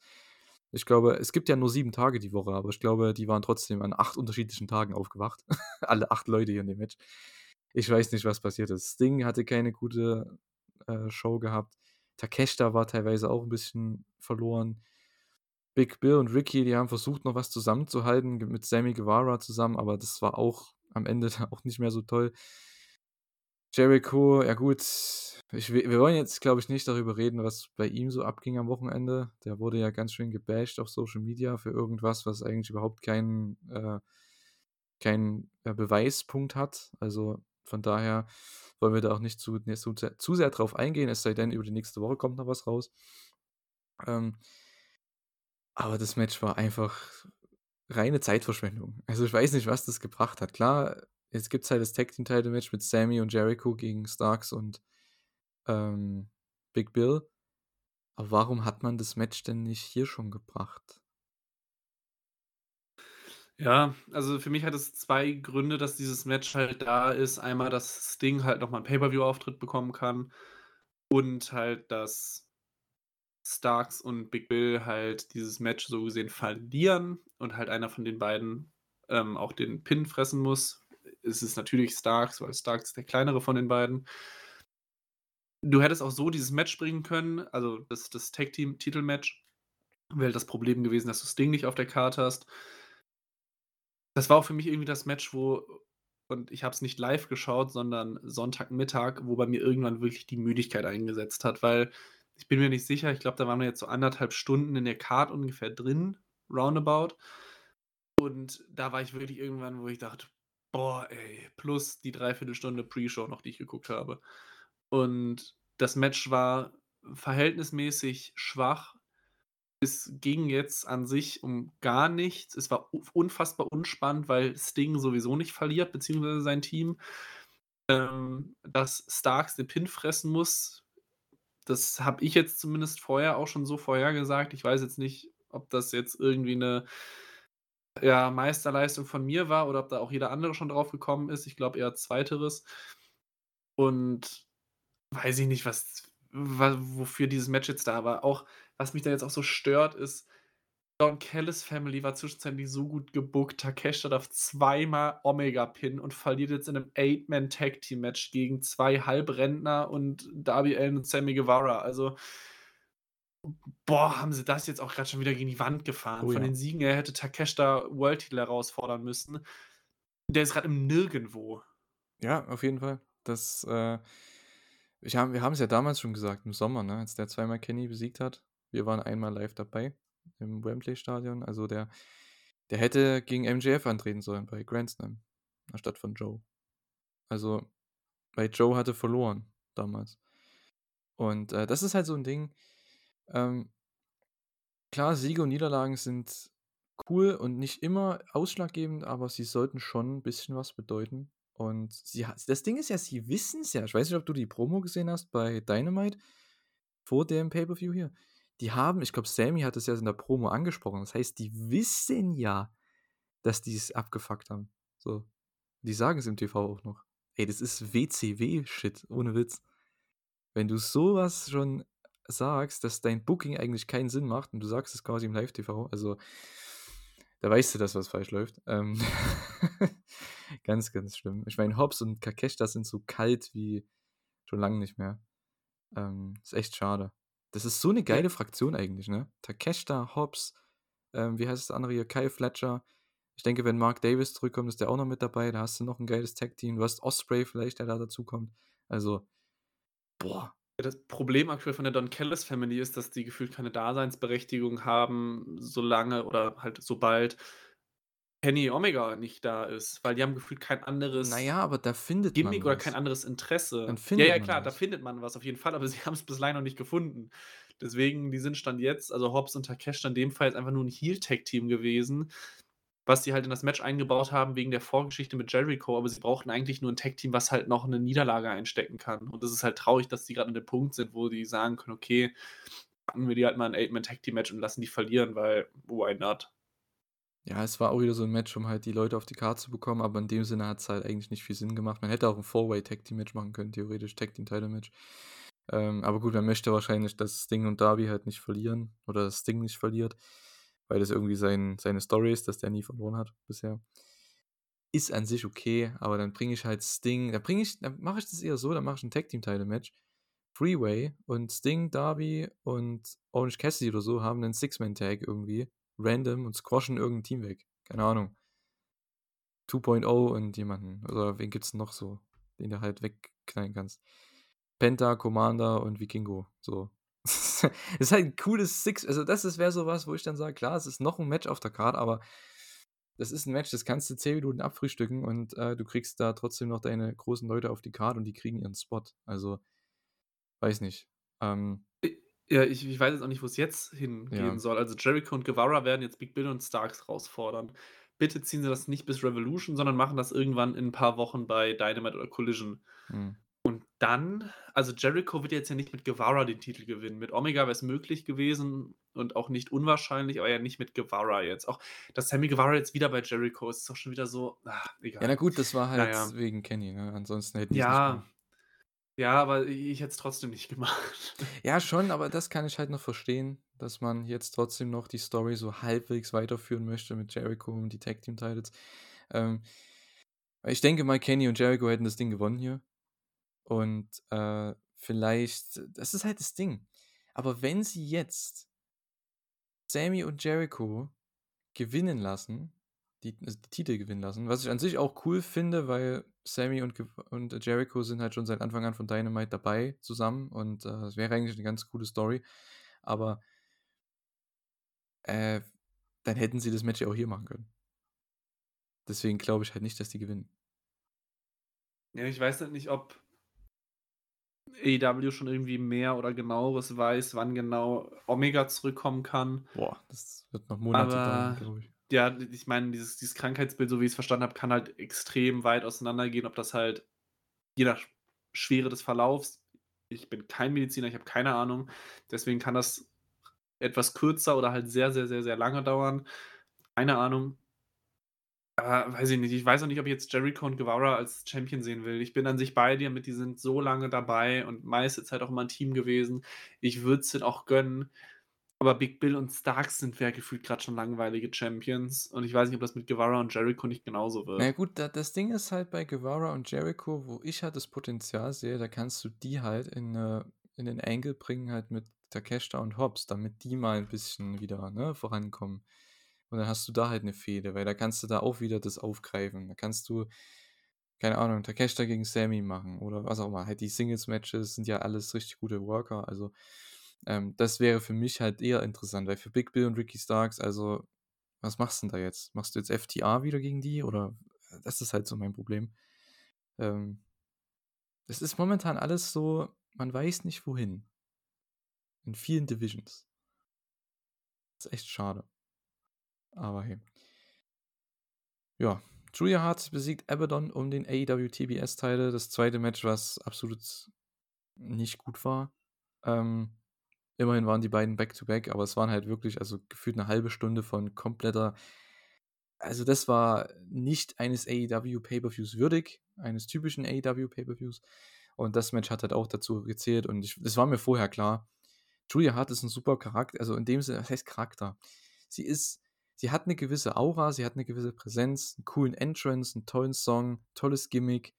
Sie ist Champion, man hat endlich mit ihr, man ist mit ihr endlich mal gegangen, jetzt als äh, eine der ähm, wichtigeren Frauen im Roster, aber dann stelle ich die nicht gegen Abaddon. Also, warum? Die, die braucht jemanden, die worken kann, richtig gut worken kann. Warum keine Willow? Warum keine Chris? Also, Ja, vor allem Abaddon ist kein Ja, Pay-Per-View-Gegner. Das eben. hättest du ja genauso machen können und dann halt einfach dieses Match in ein bisschen kürzer in 'ne Weekly bringen können und fertig. Aber Das, für 'n äh Pay-Per-View ist halt diese Paarung einfach zu wenig. Und das wusste halt jeder vorher, ne? Also, ich weiß noch, letzte Woche, Thorsten und ich, wir haben das, äh, Match gepreviewt und ich habe schon gesagt, also, das Match wird nicht gut. Ich mag an sich Julia Hart sehr, sehr gerne. Ich finde den Entrance mit der beste Entrance in der Company, aber Abaddon ist einfach nicht auf dem Level. Die Fans sehen sie auch nicht auf dem Level. Also, verstehe ich nicht. Julia Hart ist zumindest in den Augen der Fans 'n gewisser Star jetzt. Finde ich okay, aber braucht halt auch richtige Gegnerinnen, damit sie auch nach oben getragen wird und nicht nach unten gezogen wird. Das Match hat sie eher nach unten gezogen. Ja, ich gönne ihr, dass sie den Pay-Per-View-Sieg bekommt, aber da brauchst du halt 'ne bessere Gegnerin. Und und sei es jetzt 'ne Serena Deeb, die jetzt bald zurückkommt, die viel Erfahrung hat und nicht schlecht im Ring, aber mich ansonsten kaum weniger interessieren könnte. Aber die kann dir halt immerhin zusammen mit 'ner sehr jungen Julia Hart wahrscheinlich 'n besseres Match auf die Beine stellen. Ja, auf jeden Fall. Ich denke auch 'ne Willow vielleicht. Ähm, Chris, wenn man da wieder zurückgeht. Also, man hat ja genug Frauen irgendwo. Also, man kann bestimmt 'n paar aufzählen, die da richtig gute Matches gegen sie hätten. Aber ich verstehe, aber das ist halt typisch AEW und Tony Khan Booking. Ähm, wir brauchen die wollen dir 'nen Sieg geben beim Pay-Per-View und man sucht sich die Frau aus, die schon irgendwo gewissermaßen halt Reaktionen zieht, aber die sie halt easy besiegen kann. Weil das hätte auch theoretisch 'n Squash-Match sein können. Wenn man so möchte, weil Abaddon einfach nicht auf dem Level ist von der Star Power her und, ähm, ja, keine Ahnung. Es ist es ist jedes Mal dasselbe bei den Frauen. Das war auch beim anderen Titelmatch so. Es ja, die verteidigen die Champions, damit sie 'n Sieg beim Pay-Per-View bekommen, aber die Gegnerinnen sind halt irgendwie nicht, äh was hei was ist 'n das deutsche Wort für groundbreaking? Ähm, wie sagt man dazu? Bahn Äh, bahnbrechend, ist das das? Ja. aber ich glaube, bahnbrechend würdest du in 'nem anderen. Kontext Aber es verwenden. ist nicht so, ähm, von der äh, es ist hat keine große Bedeutung. Und das ist halt ach, immer wieder dasselbe. Ich mag's nicht. Aber gut, danach zum Glück hat die Show 'ne komplette 180°-Drehung gemacht. Die letzten 3 Matches, wenn man jetzt die TNT-Title-Matches als eins als ein Segment bezeichnet letzten 3 Matches waren richtig, richtig stark. Das hatte wieder AEW Pay-Per-View-Charakter. Wir hatten Adam Copeland gegen Christian Cage, ähm, No Disqualification Match, TNT-Title und, ähm, 25 Minuten ein Mega-Match. Und ich finde es lustig, dass Adam Copeland einfach 'n WWE-Stil No-DQ-Match bei AEW macht. Ähm, mega interessant. Aber ja, du hattest ja vorhin schon, äh, was angesprochen. Du fandest ja die No-DQ-Stipulation jetzt nicht so passend oder beziehungsweise für das Booking des Matches, was man hier gesehen hat, nicht so passend.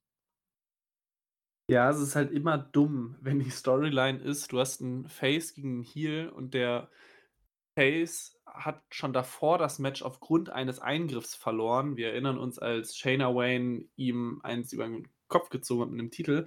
Und dann nimmst du 'ne Stipulation, wo genau das erlaubt ist. Und genau das ist ja auch passiert. Also, ich meine, Copeland hat zwar das Match gewonnen, aber er musste ja trotzdem sich gleichzeitig noch gegen Nick Wayne wehren. Luchasaurus kam halt natürlich, oder Killswitch, kam jetzt nicht im Match heraus, sondern nur danach. Das war an sich okay. Shayna Wayne war halt auch wieder am Ring.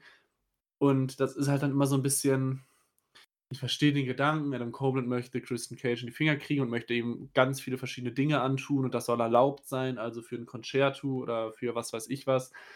Muss es ein No-Disqualification-Match sein. Aber es ergibt halt eigentlich keinen Sinn, weil, also von, von reiner Logik gedacht, weil du würdest ja niemals ein Match nehmen, wo du deinem Gegner den größtmöglichen Vorteil zuschieben kannst, nämlich der hat Freunde und die können gegen mich eingreifen und ich habe keine Freunde, die für mich eingreifen können.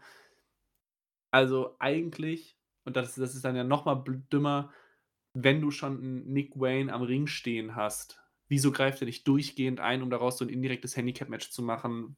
Weil es ist ja erlaubt, es ist ja wirklich nichts kann dagegen getan werden, es ist vollkommen erlaubt. Das heißt, mit Logik hätte Christian Cage gesagt, er nimmt sich Luchasaurus oder Killswitch, tut mir leid, und Nick Wayne und macht daraus ein 3 gegen 1 Handicap-Match und das Match ist nach sieben Minuten rum. Das wäre das Ergebnis einer logischen Kampfsportart. Ja, also ich. Wrestling ist nicht logisch, ich möchte jetzt nicht zu, weit, ja. zu lange drauf rumreiten. Aber es ergibt halt für mich keinen Sinn. Ich verstehe nicht, warum man dann ein No-Disqualification-Match bringt. Also ich hätte es verstanden, hätte Christian Cage die Challenge gemacht für ein No-DQ-Match. Ja, das wäre okay. Also hätte Copeland gesagt, ich möchte noch ein Match und Christian Cage sagt, naja, wenn, dann ist es ein No-DQ-Match. Oder man hätte auch sagen können, man macht ein No-DQ-Match mit der Sonderstipulation, dass halt alle anderen vom Ringverband sind und es halt eine Disqualifikation gibt, wenn jemand von denen an den Ring kommt. Ach nee, das wäre viel zu logisch, Stefan. Mensch. Ja, aber das, das, das, ja, aber das, ja, aber das wäre logisch. Es wäre viel aber, zu logisch. Nicht übertreiben, komm. Aber um zum Match zurückzukommen, wie eben schon gesagt, das waren 25 Minuten, man konnte sich zurücklehnen, es ist sau viel passiert, es war komplett overbooked, es ist so also viele Concertos, Low Blows, Two Counts, dann hat der Tisch gebrannt, dann ist er wieder ausgegangen, dann hat der Tisch nochmal gebrannt, dann ist Nick Wayne durchgeflogen, aber eigentlich doch nicht, weil der Tisch nicht kaputt gegangen ist. Und am Ende hattest du noch für kurze Zeit diesen Feel-Good-Moment, als Copeland dann sogar den Titel gewonnen hat. Das heißt, jeder, der sowas mag, und ich muss zugeben, ich habe mich wahnsinnig gut unterhalten gefühlt für 25 Minuten, wird da für 25 Minuten eine unfassbar gute Zeit haben. Also die Fans in der Halle fanden es ja auch mega. Das ist natürlich jetzt, wenn du ein Fan von dem hochklassigen technischen Wrestling bist, ist das vielleicht die falsche Matchart. Aber wie gesagt, ich, Wrestling soll am Ende Unterhaltung sein und ich habe mich gut unterhalten gefühlt, deswegen kann ich mich hier nicht beschweren. Ja, ebenso. Stimme ich absolut zu. Ähm, mein Stil, den ich mehr mag, ist das, was wir im nächsten Match dann hatten, im Continental Classic Finale. Aber das ist halt wieder der Unterschied vom Geschmack her, ne? Aber ich kann, ich war auch unterhalten, also definitiv. Ähm, ja, Adam Copeland besiegt hier Christian Cage, gewinnt den TNT-Title. Und ähm, ja, was ich noch vielleicht, also wenn man hier kein No-DQ-Match gemacht hätte, in dem Sinne mit No Disqualification Stipulation, vielleicht hätten sie halt im Rahmen des Angles mit den Eingriffen vorher beim Montreal-Match im TV. Vielleicht ein Steel Cage Match oder so. Hätte vielleicht noch mehr Sinn gemacht von der Stip. Weil theoretisch ja keiner reinkommen kann. ne? Ähm, aber gut. An sich, wir wollen nicht das Match hier runterreden, haben wir auch nicht. Ne? Wir waren beide unterhalten und äh, es hat, die haben halt auch alles das genommen und das mit reingenommen ins Match, was die Zuschauer wollten. Die haben beide eine ja. TSC-Vergangenheit, wie jeder weiß, jeder Wrestling-Fan. Die haben alles genutzt.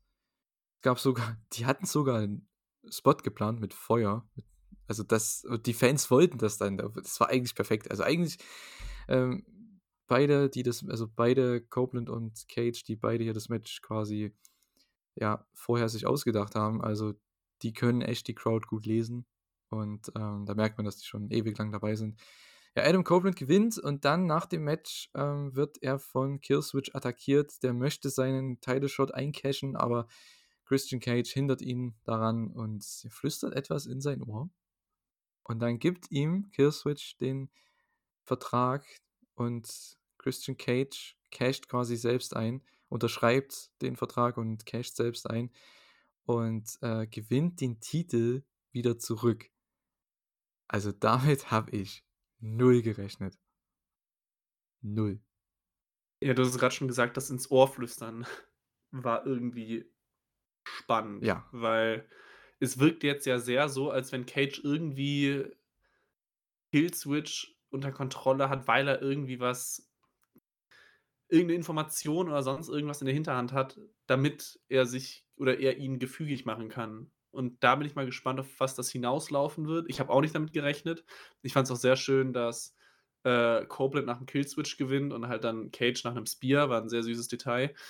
Ähm, ich habe auch nicht damit gerechnet und das finde ich halt positiv, weil das war einfach eine gut gelungene Überraschung nach dem Match alles, Und es war sehr ist. kreativ. Also, ich habe sowas an sich noch nie gesehen. Es gibt natürlich schon ich habe natürlich diese Money in the Bank Cash-ins vor 5, 6 Jahren immer mal gesehen. Ähm, aber das war ja hier jetzt nicht in dem Sinne, sondern man wusste, denke ich mal, jeder hat gedacht, Adam Copeland gewinnt das Match, weil es war das Rematch und es war beim Pay-Per-View. Ende des Jahres, Adam Copeland geht als TNT-Champion ins neue Jahr.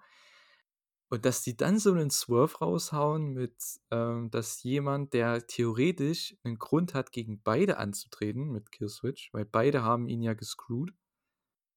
Also das war vom, vom Storytelling her, von, vom Booking her echt gut. Und aber wie du schon gesagt hast, Christian hat anscheinend irgendwas, was äh, Killswitch äh, kontrolliert und das, äh, also so wie man das gemacht hat mit dem Switch dann am Ende nochmal, dass jetzt Christian Cage trotzdem wieder TNT-Champion ist, aber Adam Coven hatte trotzdem seinen Moment gehabt. Das war mega.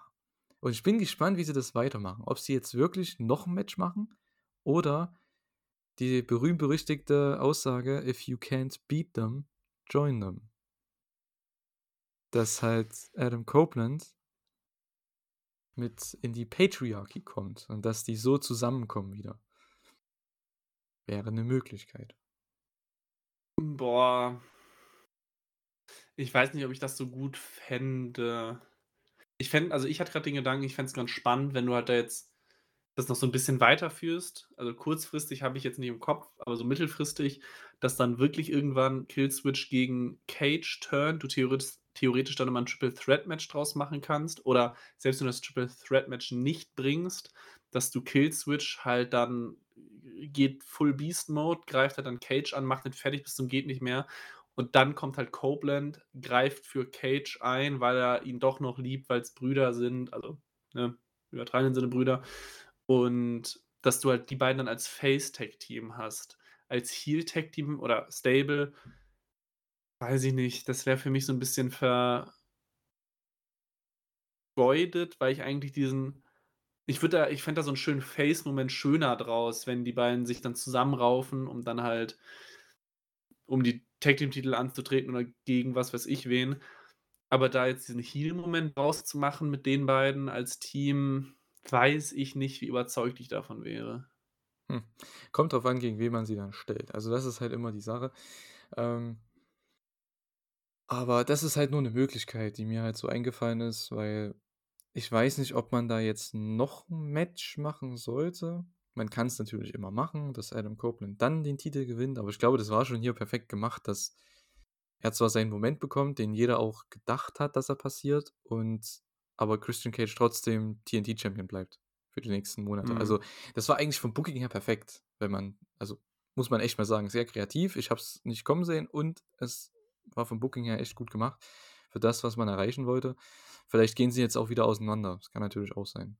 Ja, also ich brauche auch Copeland nicht als TNT-Champion in dem Sinne, dass das im Regelfall ein Titel ist, der regelmäßiger verteidigt wird und ich muss jetzt dem armen Adam Copeland nicht nochmal antun, dass er da jetzt in jeder zweiten Dynamite- oder Collision-Ausgabe nochmal in den Ring steigt. Deswegen ist es vollkommen okay, dass er den Titel nicht hat. Gib ihm die nächste Storyline, gib ihm das nächste große Match. Das kann er auch noch, aber dieses dieses Fighting-Champion-Ding weiß ich nicht, ob er das jetzt noch in seinen letzten Tagen seiner Karriere braucht. Ja, ich finde, er braucht auch keinen Titel. Also, Ne, das ist halt, er kann die Matches haben jede Woche oder nicht jede Woche, aber man kann ja mit, er hat ja schon sehr viele Gegner auch genannt, gegen die er antreten will und ich glaube, da kann man einfach simple Angles machen. Den Jay White, gegen den hat er ja noch, äh, ich, wie soll ich das sagen? Er hatte ihn ja auch erwähnt, den guten Jay White, bei irgendeiner ähm, Pressekonferenz. Und Jay White hat momentan ja auch nichts zu tun. Also warum denn nicht die gegeneinander stellen? Du brauchst einfach nur einen Engel machen. Ja. Also jeder, jeder Engel von Copeland kann jetzt sein, ey, ich bin, keine Ahnung, wie alt ist der, 47, ich habe nicht mehr viele Jahre meiner Karriere, gegen dich will ich unbedingt nochmal antreten und bumm, hast du den Start von der Storyline. Ja, oder der hält und das ne, kannst du gegen jeden oder der hält eine machen. Promo Backstage und dann kommt einfach mal Jay White vorbei und die haben einen Staredown. Das leitet ja schon mal was ein. Und dann treffen die, dann werden die vielleicht mal gebuckt in einem Tag Team Match oder so. Ich weiß nicht, ob die ganz mal wieder da sind. Ähm, mit Adam Copeland und ein paar Partnern, weiß was ich, Sting und Darby oder so. Und dann kannst du ja da ein Angle draus machen. Keine Ahnung. Ist ja alles möglich. Also das ist ja, ähm, eigentlich hat man ja so viele Möglichkeiten. Wrestling ist nicht kompliziert. Also an sich nicht. Zwei Leute gegeneinander stellen, kleinen Angle daraus machen, bisschen kreativ sein, auch mit einer Storyline, aber das, das sind die Wrestler ja kreativ genug. Also man muss es nur laufen lassen. Und äh, ja. Ja, kommen wir von deinem Match of the Night zu meinem Match of the Night AEW Continental Classic ähm, Finalmatch. Und zwar ging es hier um den Ring of Honor World Title, den New Japan Strong Openweight Title und den neuen AEW Continental Title. Ein Triple Crown Championship Match. Eddie Kingston, der den Ring of Honor und den New Japan Titel aufs Spiel gesetzt hat, ist im Finale angekommen. Der Gewinner der äh, Blue League trifft oder hat besiegt äh, John Moxley, den Gewinner der Gold League. Also für mich genau meine Art von Match. Ich bin ja auch jemand, der, wie du ja auch weißt, wie ihr, denke ich, jetzt mittlerweile auch wisst, die letzten Jahre habt ihr mich ja schon hier gehört. Ähm, ich bin ein Riesen-Fan vom japanischen Wrestling und von diesem Stil. Und das war genau das Match. Das war eine Hommage an All, 90er All Japan, 90er New Japan ähm, mit modernen Stil, also mit modernen Elementen und ähm, die beiden passen perfekt zueinander. Zwei absolute Brawler, die aber auch Striker sein können und Grappler sein können. Also die können eigentlich alles und es sind tolle Charaktere. Das muss man einfach dazu sagen. Ob man jetzt die beiden im Ring so unbedingt mag oder nicht. Du hast ja auch schon gesagt, schon öfters, dass du jetzt kein riesen Fan der beiden bist, aber ich finde, als Charakter, die kannst du immer gegeneinander stellen und die sind immer irgendwo in dem Sinne als Charakter interessant, weil du halt nicht weißt, was sie als nächstes machen und das ist halt immer ganz cool. Und Eddie Kingston gewinnt, gewinnt das Match. Mein Match of the Night, für mich das beste Match der Show. Ähm, aber wie gesagt, je nachdem, was man halt mag. Ne? Also ich denke mal, da könnte man sich das aussuchen, entweder das Match oder das No DQ Match. Man hatte wirklich zwei un komplett unterschiedliche Matches, die beide auf einem Niveau waren. Und da kommt es, denke ich, nur auf die Geschmäcker an von den Leuten. Ja, definitiv. Also auch wenn ich schon gesagt habe, ich bin halt nicht so ein Riesenfan von den beiden. Ich kann ja trotzdem anerkennen, dass es war ein starkes Match, es sind starke Charaktere. Die haben wirklich in dem gesamten Turnierverlauf alles gegeben. Das waren jetzt fünf Open-Matches plus das Finalmatch. Ah, nee, es gab ja noch das, das Halbfinal, also sogar sieben Matches pro Person. Was, glaube ich, jedes Mal gefühlt 15 Minuten plus war, was alles starke Matches waren. Die haben sich diesen Spot sowas von verdient. Ähm, auch der Moment danach, wo die sich umarmen und die You Deserve a Chance und dieses Ganze drum und dran. Ich gönne es beiden voll und ganz. Es ist super, super verdient und alles drumherum war auch gut gemacht. Wie eben schon gesagt, dass das einfach nicht meine Art von Wrestling oder meine Art von, von mir aus auch Charakteren oder so ist. Das ist ein Problem, was sich auf mich bezieht und nicht auf die beiden. Deswegen gönne ich jedem, der da jetzt sagt, das ist Match of the Night, gönne ich das voll und ganz. Ich werde da nichts Negatives drüber sagen, kann ich auch gar nicht. Ähm, deswegen starkes Match. Ich hätte mir vielleicht nur für den gesamten Pay-Per-View gewünscht, dass nicht die drei interessantesten Matches des Abends die letzten drei sind, sondern dass man vielleicht ein bisschen aufteilt, dass man so ein bisschen Ups und Downs hat. Und sowas eine Sache von zwei, zweieinhalb harte Stunden und dann halt anderthalb starke Stunden zum Ende. Okay, ja gut, da sind wir auch wieder unterschiedlicher Meinung. Ich fand es eigentlich so ganz gut. Das Problem ist halt, die Matches vorher sollten halt schon irgendwo ein bisschen interessant sein, aber halt nicht die ich sage jetzt mal, Mega-Matches. Ne? Ja, also An sich von der Kartstruktur war es eigentlich für mich, was ich ja sonst auch immer mal kritisiert habe bei den Pay-Per-Views von AEW die letzten Monate und Jahre, das war eigentlich eher das, was ich mir vorstelle. Die wichtigsten Matches waren am Ende.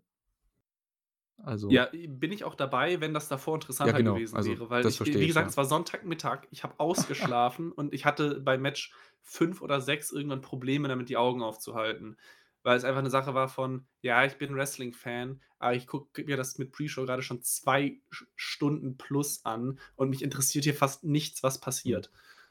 Und deswegen, ja, wenn du halt bessere Matches 1 bis 6 hast, dann ist es vollkommen in Ordnung und so war es halt die Show hat lange, lange, lange gebraucht, bis sie 'n bisschen Fahrt aufnehmen konnte. Ja, das stimmt. Ähm, aber wie gesagt, die letzten Matches waren überragend und das hier auch auf jeden Fall. Und ja, allgemein zum Turnier. Es war 'n perfekter Abschluss fürs Turnier, mal grundsätzlich, aber allgemein zum Turnier 'n absoluter Erfolg. Nicht nur was TV-Ratings angeht, sondern auch was die das Interesse am, ich sage jetzt mal, Wrestling-orientierten Produkt angeht, weil es gibt immer Fans, die haben verschiedene Geschmäcker. Ich meine, das habt ihr jetzt ja auch schon in den letzten Minuten herausgehört bei uns beiden, aber ähm, ich finde trotzdem, es sollte immer gut aufgeteilt sein und man hatte bei AEW das letzte Jahr, vielleicht auch schon in 2022 so das Gefühl, dass es mehr in die, ich sage jetzt mal, Unterhaltungsrichtung geht und mehr in die Drama-Richtung, vor allem mit MJF als World Champion, das war ja irgendwo klar. Aber dieses Turnier hat wieder gezeigt, dass AEWs Stärke auch sein kann und auch hoffentlich sein wird in Zukunft, dass man richtig starke Wrestling-Matches bei jeder Show bringt. Und dass das Leute auch sehen wollen und Leute dafür einschalten. Und ich glaube, das war, das hat das Turnier gezeigt. Für mich war es ein ähm, absoluter Erfolg. Ähm, und ich freue mich aufs nächste Jahr, wenn sie das wiederbringen. Weil ich finde, und da hat man hoffentlich gesehen, ich hoffe auch alle Fans, die sowas noch nie vorher gesehen haben im Wrestling, Round-Robin-Tournaments sind die besten Tournaments. Weil du da so viele Story-Elemente drin hast. Fast jeder muss mal verlieren. Jeder hat eine eigene Story im Turnier. Ich weiß nicht, ob du die ähm, Kommentare immer gesehen hast auf Twitter nach den Matches von den Leuten. Nee, Okay. nicht wirklich. Ich habe auch nicht alles gesehen, aber einige. Vor allem die von Eddie und von Jay White, weil die sind eigentlich immer mit die besten. Das ist das ähnliche System, was man bei New Japan Pro Wrestling auch macht oder allgemein bei japanischen Ligen, dass die nach ihren Matches, egal ob gewonnen oder verloren, immer irgendwelche Kommentare haben. Für ihren Gegner, für das Turnier, für die Zukunft, um einfach ihren Charakter overzubringen, ihre Story overzubringen. Und das haben die halt auch gemacht. Und genau deswegen hat mich das Turnier halt so begeistert. Ähm, ja. Wir wollten jetzt noch beim Turnier vielleicht noch kurz auf die letzte Dynamite noch zurückkommen, denn da gab es nämlich noch die Halbfinal-Matches, die haben wir noch nicht äh, reviewed hier im Podcast. Ähm, da gab es ja einmal das Freeway-Match, Moxley, Swerve und Jay White im Opener. Richtig starkes Match. Und für mich aber, vielleicht, vielleicht wird das Highlight vom Turnier Brian Danielson gegen Eddie Kingston, ähm, das Blue League äh, Final Match. Ein mega Match, das wir im Free TV bekommen haben. Es war ein Pay-Per-View Main Event Match. Und danach noch die Promo mit E- Eddie und Mox. Also ich hatte so Bock auf den Pay-Per-View, beziehungsweise vor allem auf das Match nach dieser Show. Also, hast du es Ja. gesehen? Hast du die Matches gesehen? Ja, ja, Okay. ja, ja, gesehen habe ich die alle. Ja. Ähm, also erstmal, das waren beide, ja, Halbfinal-Matches, nenne ich sie jetzt mal, ähm, waren potenzielle Pay-Per-View-Main-Event-Matches. Die waren beide sau, sau gut. Äh, ich sage mal, ich hätte mir natürlich vielleicht ein anderes Finale gewünscht, wobei natürlich jetzt auch in der Konsequenz mit dem Titel das schon ein richtiger Gewinner ist. Und wäre mir auch lieber gewesen, wenn jetzt, ich sage mal, mein Favorit von den 5 Finalisten halt Swerve das gewonnen hätte, bin ich ganz froh, dass er's nicht gemacht hat, obwohl ich es halt schade fand, ihn verlieren zu sehen.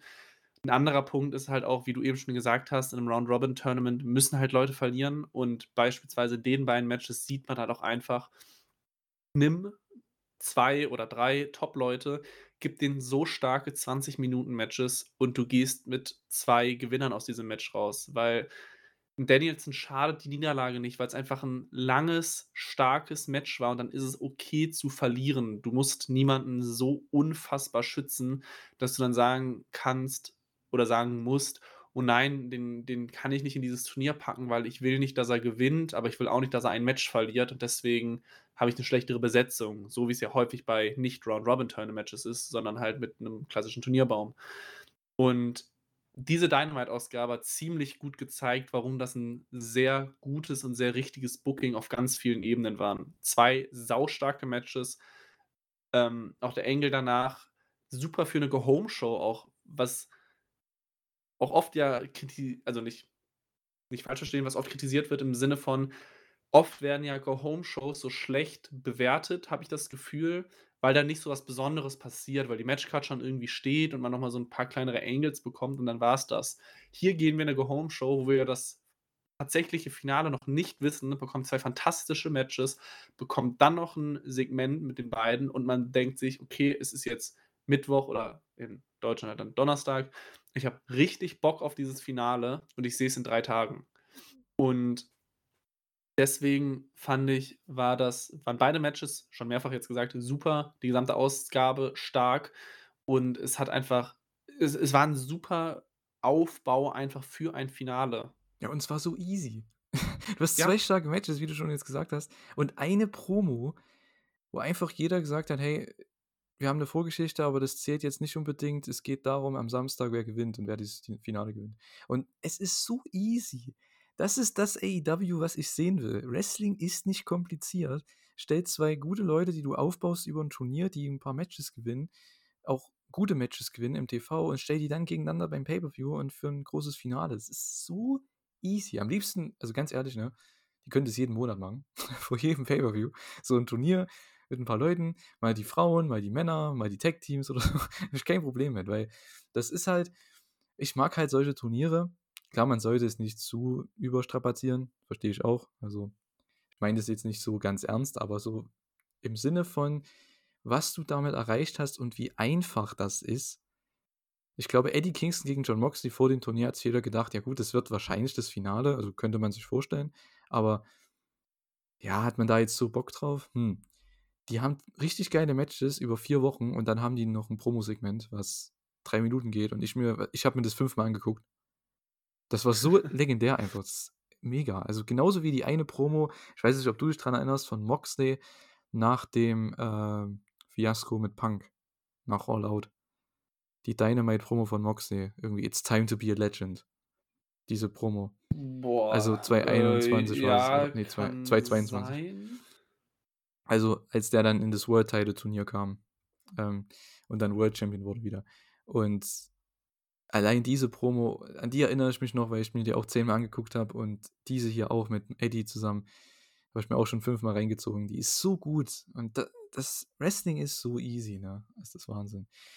Ja, ich habe gedacht, das war eigentlich perfekter Go-Home-Angle und dann kam noch die restliche halbe Stunde mit 'nem belanglosen Frauenmatch natürlich und mit dem Angle, was den Main Event vom Pay-per-View noch aufbauen sollte. Wir hatten im Main Event hier Samoa Joe gegen MJF um den World Title. MJF geht als Champion rein. Samoa Joe besiegt MJF hier durch, ähm, Submission ähm, aus dem, äh, Coquina Choke, Coquina Clutch, wie auch immer. Und, äh, MJF hatte schon bei Dynamite die Ring of Honor Tag Team Titel an die, ich sage jetzt, ja, an die Devil-Leute verloren. Komplett. Also, ich fand das schlimm, ne, das Segment bei Dynamite. Richtig schlimm.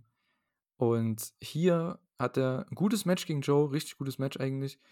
Ähm, und Joe besiegt ihn als der Referee die Hand von MJF zweimal in die Luft haut. MJF also, die Hand fällt wieder runter. Und beim dritten Mal fällt sie wieder runter und der Ref, ich glaube, wie jeder andere, ich glaube, du vielleicht auch ich war's bei mir Ja. genauso. Ich hatte dieselbe Ja, ja, Reaktion wie ja. Bryce Remsburg. Ich so: „Warte mal, der Arm fällt das dritte Mal runter. Okay, was bedeutet das jetzt? Äh, okay, das Match ist vorbei.“ Okay, und der si signalisiert zum Timekeeper und die die die Ringglocke läutet und ich denke mir: „Das ist jetzt nicht passiert.“ Ich glaube, damit hat keiner gerechnet. Keiner. Ja, was man auf jeden Fall gemerkt hat, ist halt so dieses fast schon idiotische Booking meistens, dass normalerweise wird dieser Arm einmal gehoben, fällt und dann ist Ende in nicht so bedeutenden Ja. Matches. Bei 'nem MJF wird's natürlich dreimal gemacht und natürlich im dritten beim dritten Mal schafft er's dann im Normalfall, ähm, ja, die Hand oben zu halten und ist innerhalb der nächsten 10 Sekunden aus dem Submission Move wieder raus, was ja so 'n klassisches Hulk-Hogan-Ding ist. Und deswegen war ich auch schon eigentlich genervt, als das bei dem Match wieder der Fall war, weil's so 'ne Sache ist von: „Ja, wir haben's verstanden, das ist der Face, der bekommt auch so gute Reaktionen. Wir müssen das jetzt nicht so deutlich machen.“ Aber dann fand ich auch schön, dass sich dann, ähm, AEW selbst so 'n bisschen aufs Korn genommen hat, weil als halt Bryce Remsburg ja dann das dritte Mal den fallen lassen hat, der war ja selbst so: „Hä? Ich hä?“ Wieso bleibt der nicht oben? Warum muss ich dieses Match jetzt beenden? Also, was das ist einfach halt schön, weil nie, ne? dieses ja, die dieses schön gespielte von alle wissen doch, dass es jetzt genau das kommt, was ich eben beschrieben habe und er ist aus diesem Move raus und wahrscheinlich gewinnt er dann innerhalb von 2 Minuten das Match. Und dass genau das diesmal nicht passiert ist, finde ich halt 'ne ganz witzige Sache von ja, AEW oder generell Wrestling kann sich halt auch manchmal selbst so 'n bisschen aufs Korn nehmen, ähm, weil ja auch die Booker merken, dass manchmal das einfach so 'n bisschen dümmlich ist. Aber ich habe wirklich nicht damit gerechnet. Ähm ich hatte ja schon im Podcast, glaube ich, vor Wochen gesagt, dass für mich Samoa Joe nicht gut genug aufgebaut ist, weil ihm einfach irgendwie mal 'n großer Sieg drei äh, 2023 gefehlt hat. Jetzt sein Aufbau für das Match hin war nicht verkehrt, weil Samoa Joe halt so bedrohlich und stark rübergekommen ist, was auch natürlich so sein sollte. Dennoch war ich jetzt nicht mit allem zufrieden, was in den letzten Wochen passiert ist. Aber ich freue mich wahnsinnig für Joe, weil auch bei seiner WWE-Zeit er war zwar mehrfacher NXT-Champion, aber im Main Roster war einfach nie so dieser ganz große Wurf drin. Und jetzt ist er halt AEW World Champion und besiegt MJF, der jetzt 400 irgendwas Tage Champion war. Deswegen ich gönne es ihm. Ich habe nicht damit gerechnet. Was man liest, wird jetzt 'n MJF anscheinend aus den Shows geschrieben, weil er ja wirklich angeschlagen bis verletzt ist. Ich bin gespannt, wie es jetzt weitergeht. Ich freue mich auf Joe, ich freue mich auch auf was jetzt mit ihm passiert. Aber das war wieder ein Match, wo ich wirklich beim Finish dachte: „Das ist jetzt nicht passiert.“ Also Ja. da das war so 'n bisschen 'ne abgeschwächte Form von Brock Lesnar gegen den Undertaker bei WrestleMania, was war das, 33? Ähm, oder ne, WrestleMania 30 war das, glaube ich sogar, wo die Streak gebrochen wurde und nicht mal die Musik anging von Lesnar, weil einfach jeder so schockiert war. In 'ner abgeschwächten Version davon hatten wir das in dem Moment, weil einfach keiner in dem Moment, als das Match eigentlich rum war, gedacht hat, das ist jetzt wirklich rum. Ja, also ich hätte es ich wurde 'n bisschen wieder ausgetrickst, weil ich zu kompliziert denke, aber eigentlich hätte ich das schon sehen sollen, am nach dem Angle am Mittwoch, weil MJF hat die Titel innerhalb von 2 Minuten verloren, die Ring of Honor Titel und, äh, wurde gepinnt natürlich, wurde komplett gesquashed von den Devil-Leuten. Und, ähm, dann kam erst Joe mit dem Turn und ich habe gedacht: „Ja, der Typ ist ja eh schon verletzt.“ Das wusste man ja schon die letzten Wochen.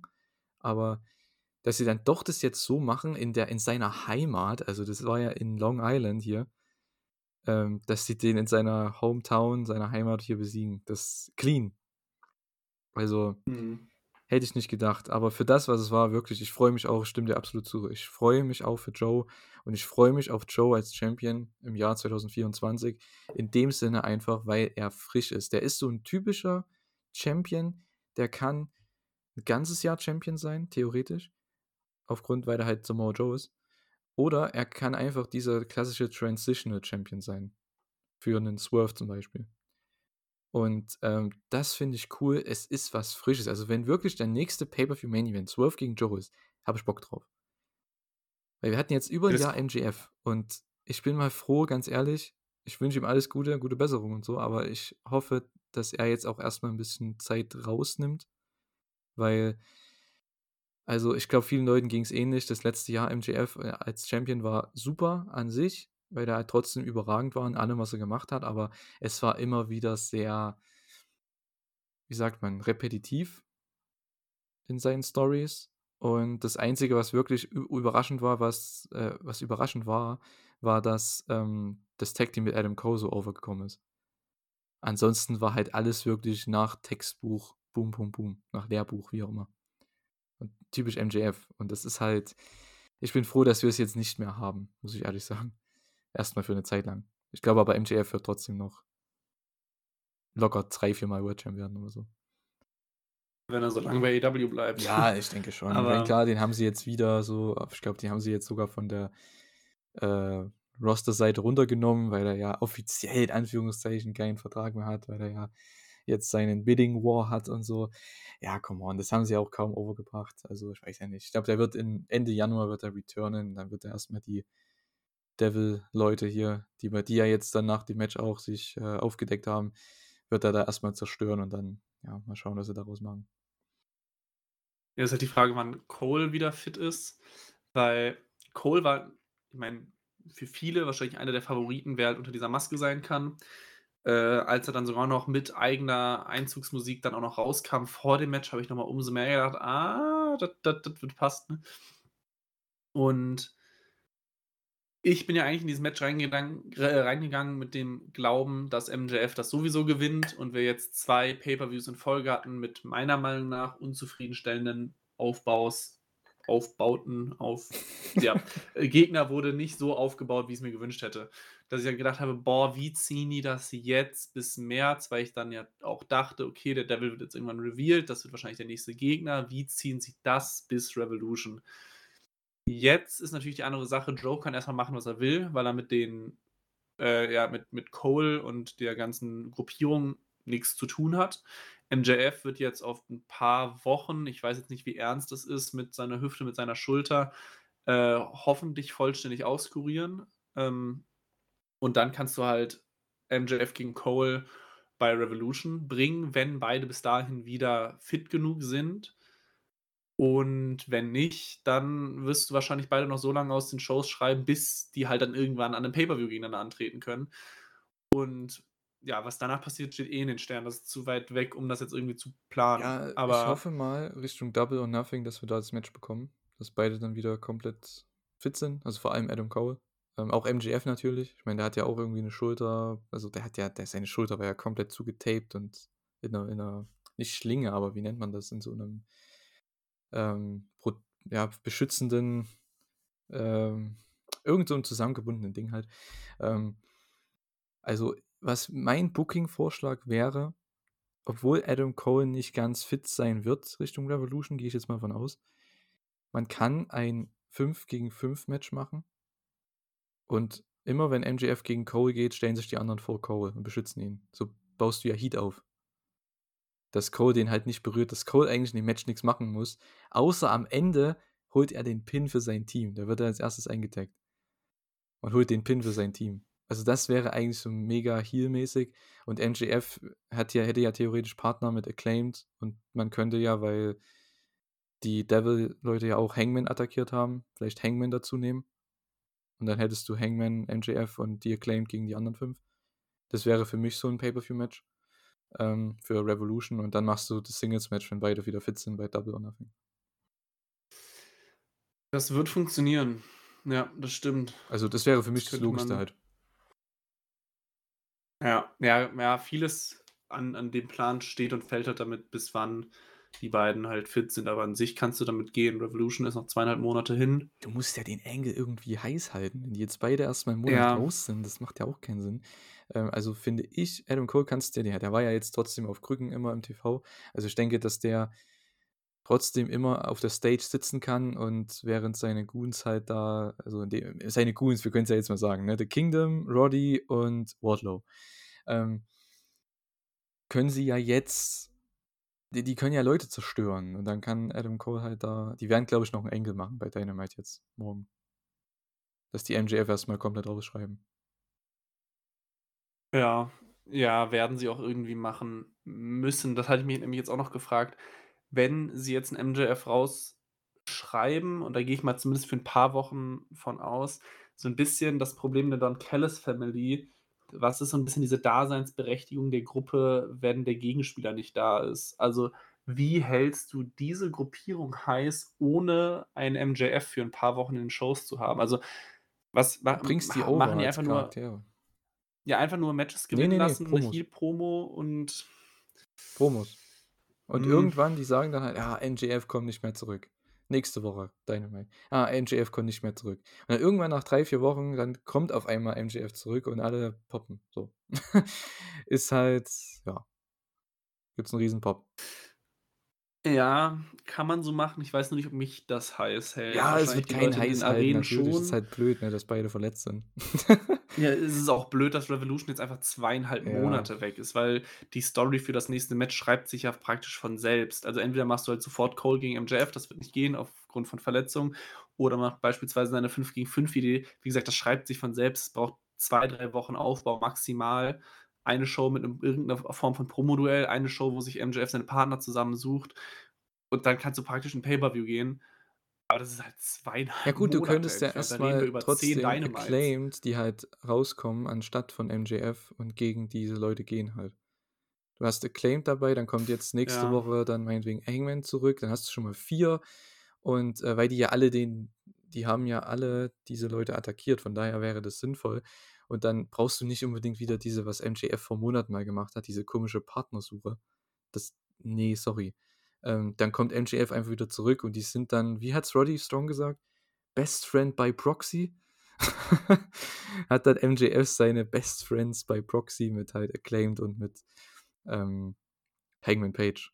Also, weil ansonsten macht es ja keinen Sinn. Dann kannst du wenigstens als Aufbau, keine Ahnung, Trios-Title-Match machen, irgendwie mit The Kingdom und Roddy gegen Acclaimed oder so. Also, da kannst du schon 'n bisschen Zeit füllen, so ist es nicht. Aber ich verstehe schon, was du meinst. Also, 2,5 Monate wird wird mutig. Ja, an sich wird's schon irgendwie gehen. Ich habe auch grad noch den Gedanken gehabt, als du Adam Page oder halt Hangman gesagt hast, dass Hangman natürlich auch 'n machbarer 1. Gegner für 'n Samoa Joe wäre für die Übergangszeit bis Revolution, weil die ja auch ihr ihren Angle im Mitte Dezember dann ja hatten, ähm wo wo Joe ja Hangman beschuldigt hat. Theoretisch könntest du das jetzt mal aufgreifen, um 'n 1. Gegner für Joe zu haben, aber du könntest natürlich genauso sehr Hangman in die Story einbinden. Ja, da das ist schon irgendwie machbar. Man muss halt Zeit überbrücken, aber das wird gehen irgendwie.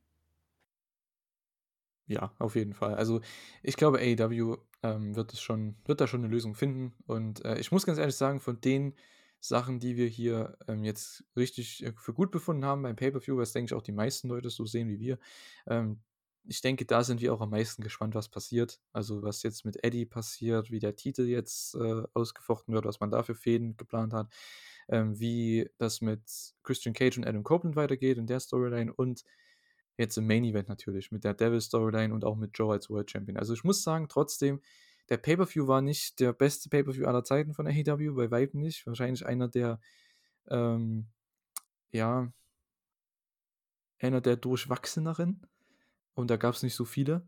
Also, vielleicht einer der 2, 3 durchwachseneren Pay-per-Views und, ähm trotzdem gehe ich mit 'nem guten Gefühl ins neue Jahr von AEW, ins 5. Jahr tatsächlich von AEW, was echt krass ist irgendwie, oder? 5.? Ne, 6. Jahr, ins 6. Jahr von AEW. Ähm also, ich habe trotzdem Bock, weil die wichtigsten Sachen da da haben sie was Interessantes hingezaubert beim Pay-per-View mit gewissen Angles und wie's weitergeht. Also, da freue ich mich drauf. Bei dem Rest also, viel Glück, sage ich nur. Also, Frauen-Division, keine Ahnung, ähm, Tag Team Division, keine Ahnung.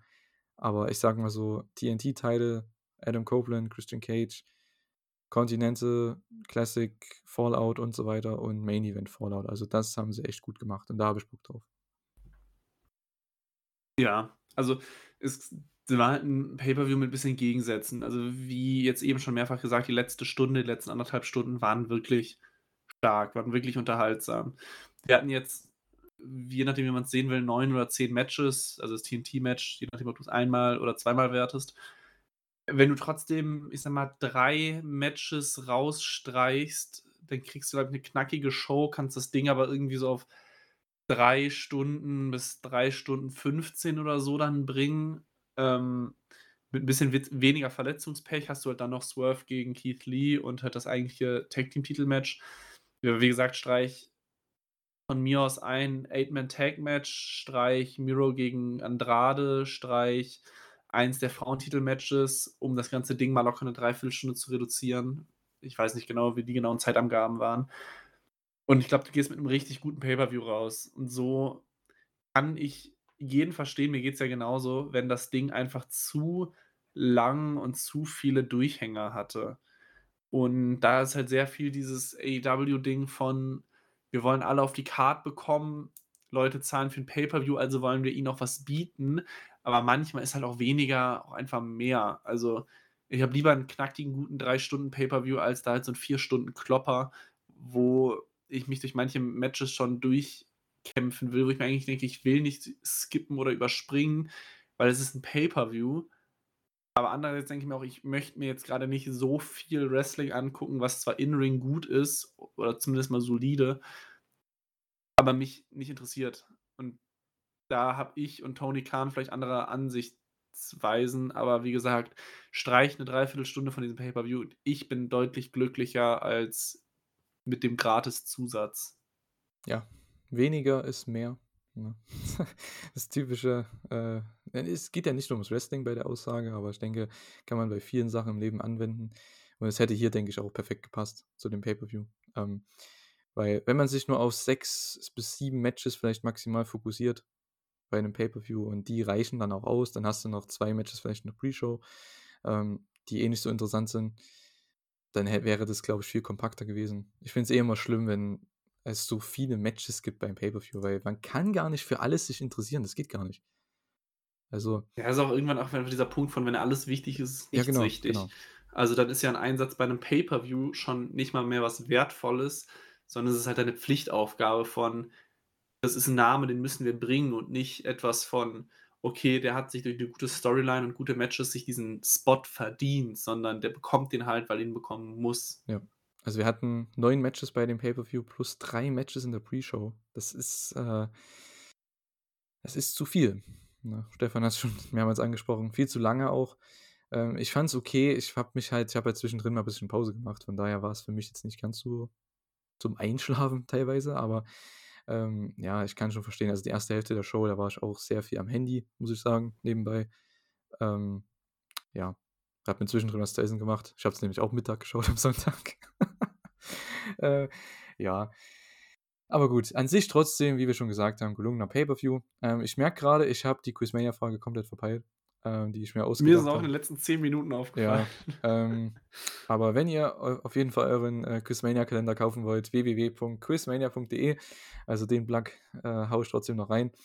Und äh, ja, schreibt gerne eure Meinung in die Kommentare zum äh, Podcast oder überhaupt zum, zum Pay-Per-View, äh, zur AEW ähm, Szene momentan. Wer kommt rein? Wer kommt bei Dynamite? Ne? Gibt es ein Debüt von Mercedes Monet, von Diona Porrazzo? Ähm, ja, kommt jemand komplett anderes? Kommt ein Jack Perry zurück? Was auch immer. Ähm, wie geht's weiter bei AEW? Schreibt gerne mal eure Tipps in die Kommentare. Ähm, es ist ja die erste Show jetzt, der erste Podcast von 2024 um dich jetzt mal ganz aus der Kalten zu fragen, was ist denn deine Prediction für 2024? Kann auch eine ganz wilde sein. Aber was ist deine Prediction für 2024 bei AEW?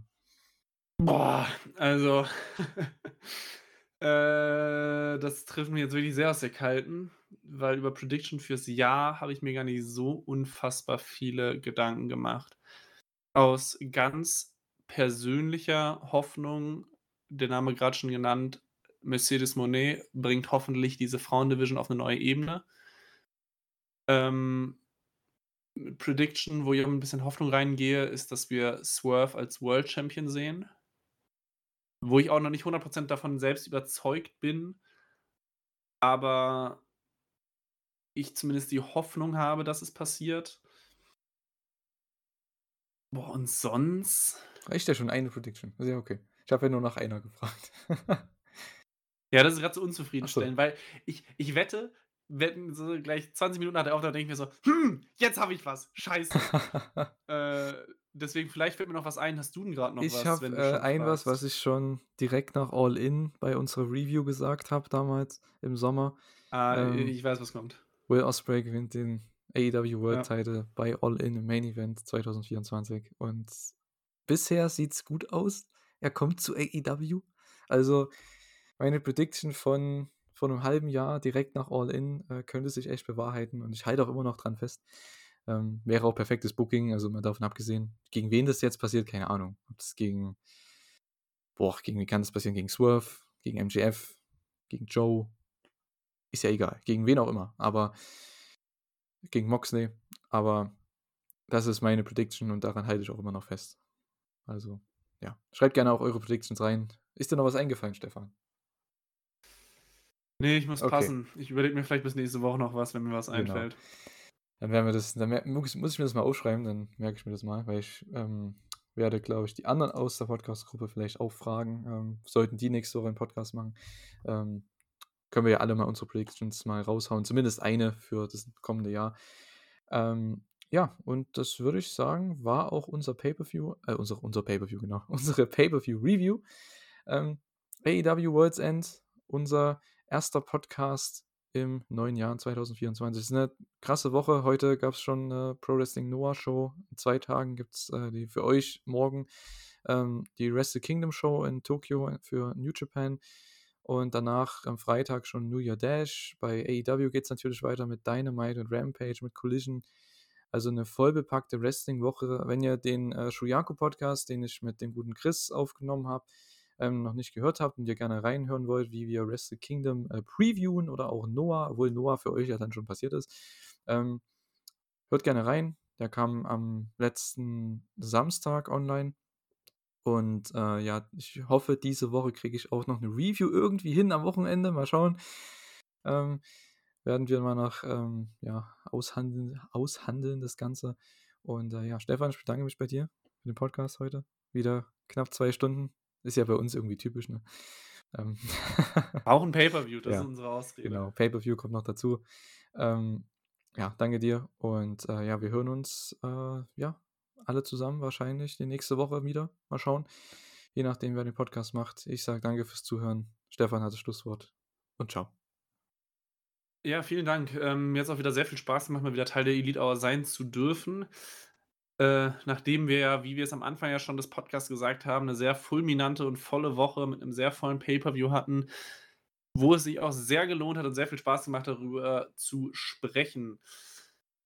Dementsprechend, ich wünsche euch allen ein ganz wundervolles Jahr 2024, sei es in der AEW-Welt oder bei euch privat. Ähm, wie gesagt, ich hoffe, ihr seid gut ins Jahr gekommen. Ich hoffe, das wird für jeden Einzelnen von euch ein super tolles Jahr. Was AEW angeht, werden wir es natürlich Woche für Woche für euch besprechen. Ähm, dann werden wir am Ende des Jahres wieder sehen, ob es das gelungen ist mit dem guten Jahr oder nicht. Ähm, für Dynamite wünsche ich euch auf jeden Fall auch schon mal viel Spaß. Ich weiß nicht genau, was angekündigt ist. Ich glaube gar nicht so viel. Aber wir sprechen uns in der nächsten Woche oder irgendwann in den nächsten Wochen. Bis dahin, bleibt gesund, haltet die Ohren steif und tschüss.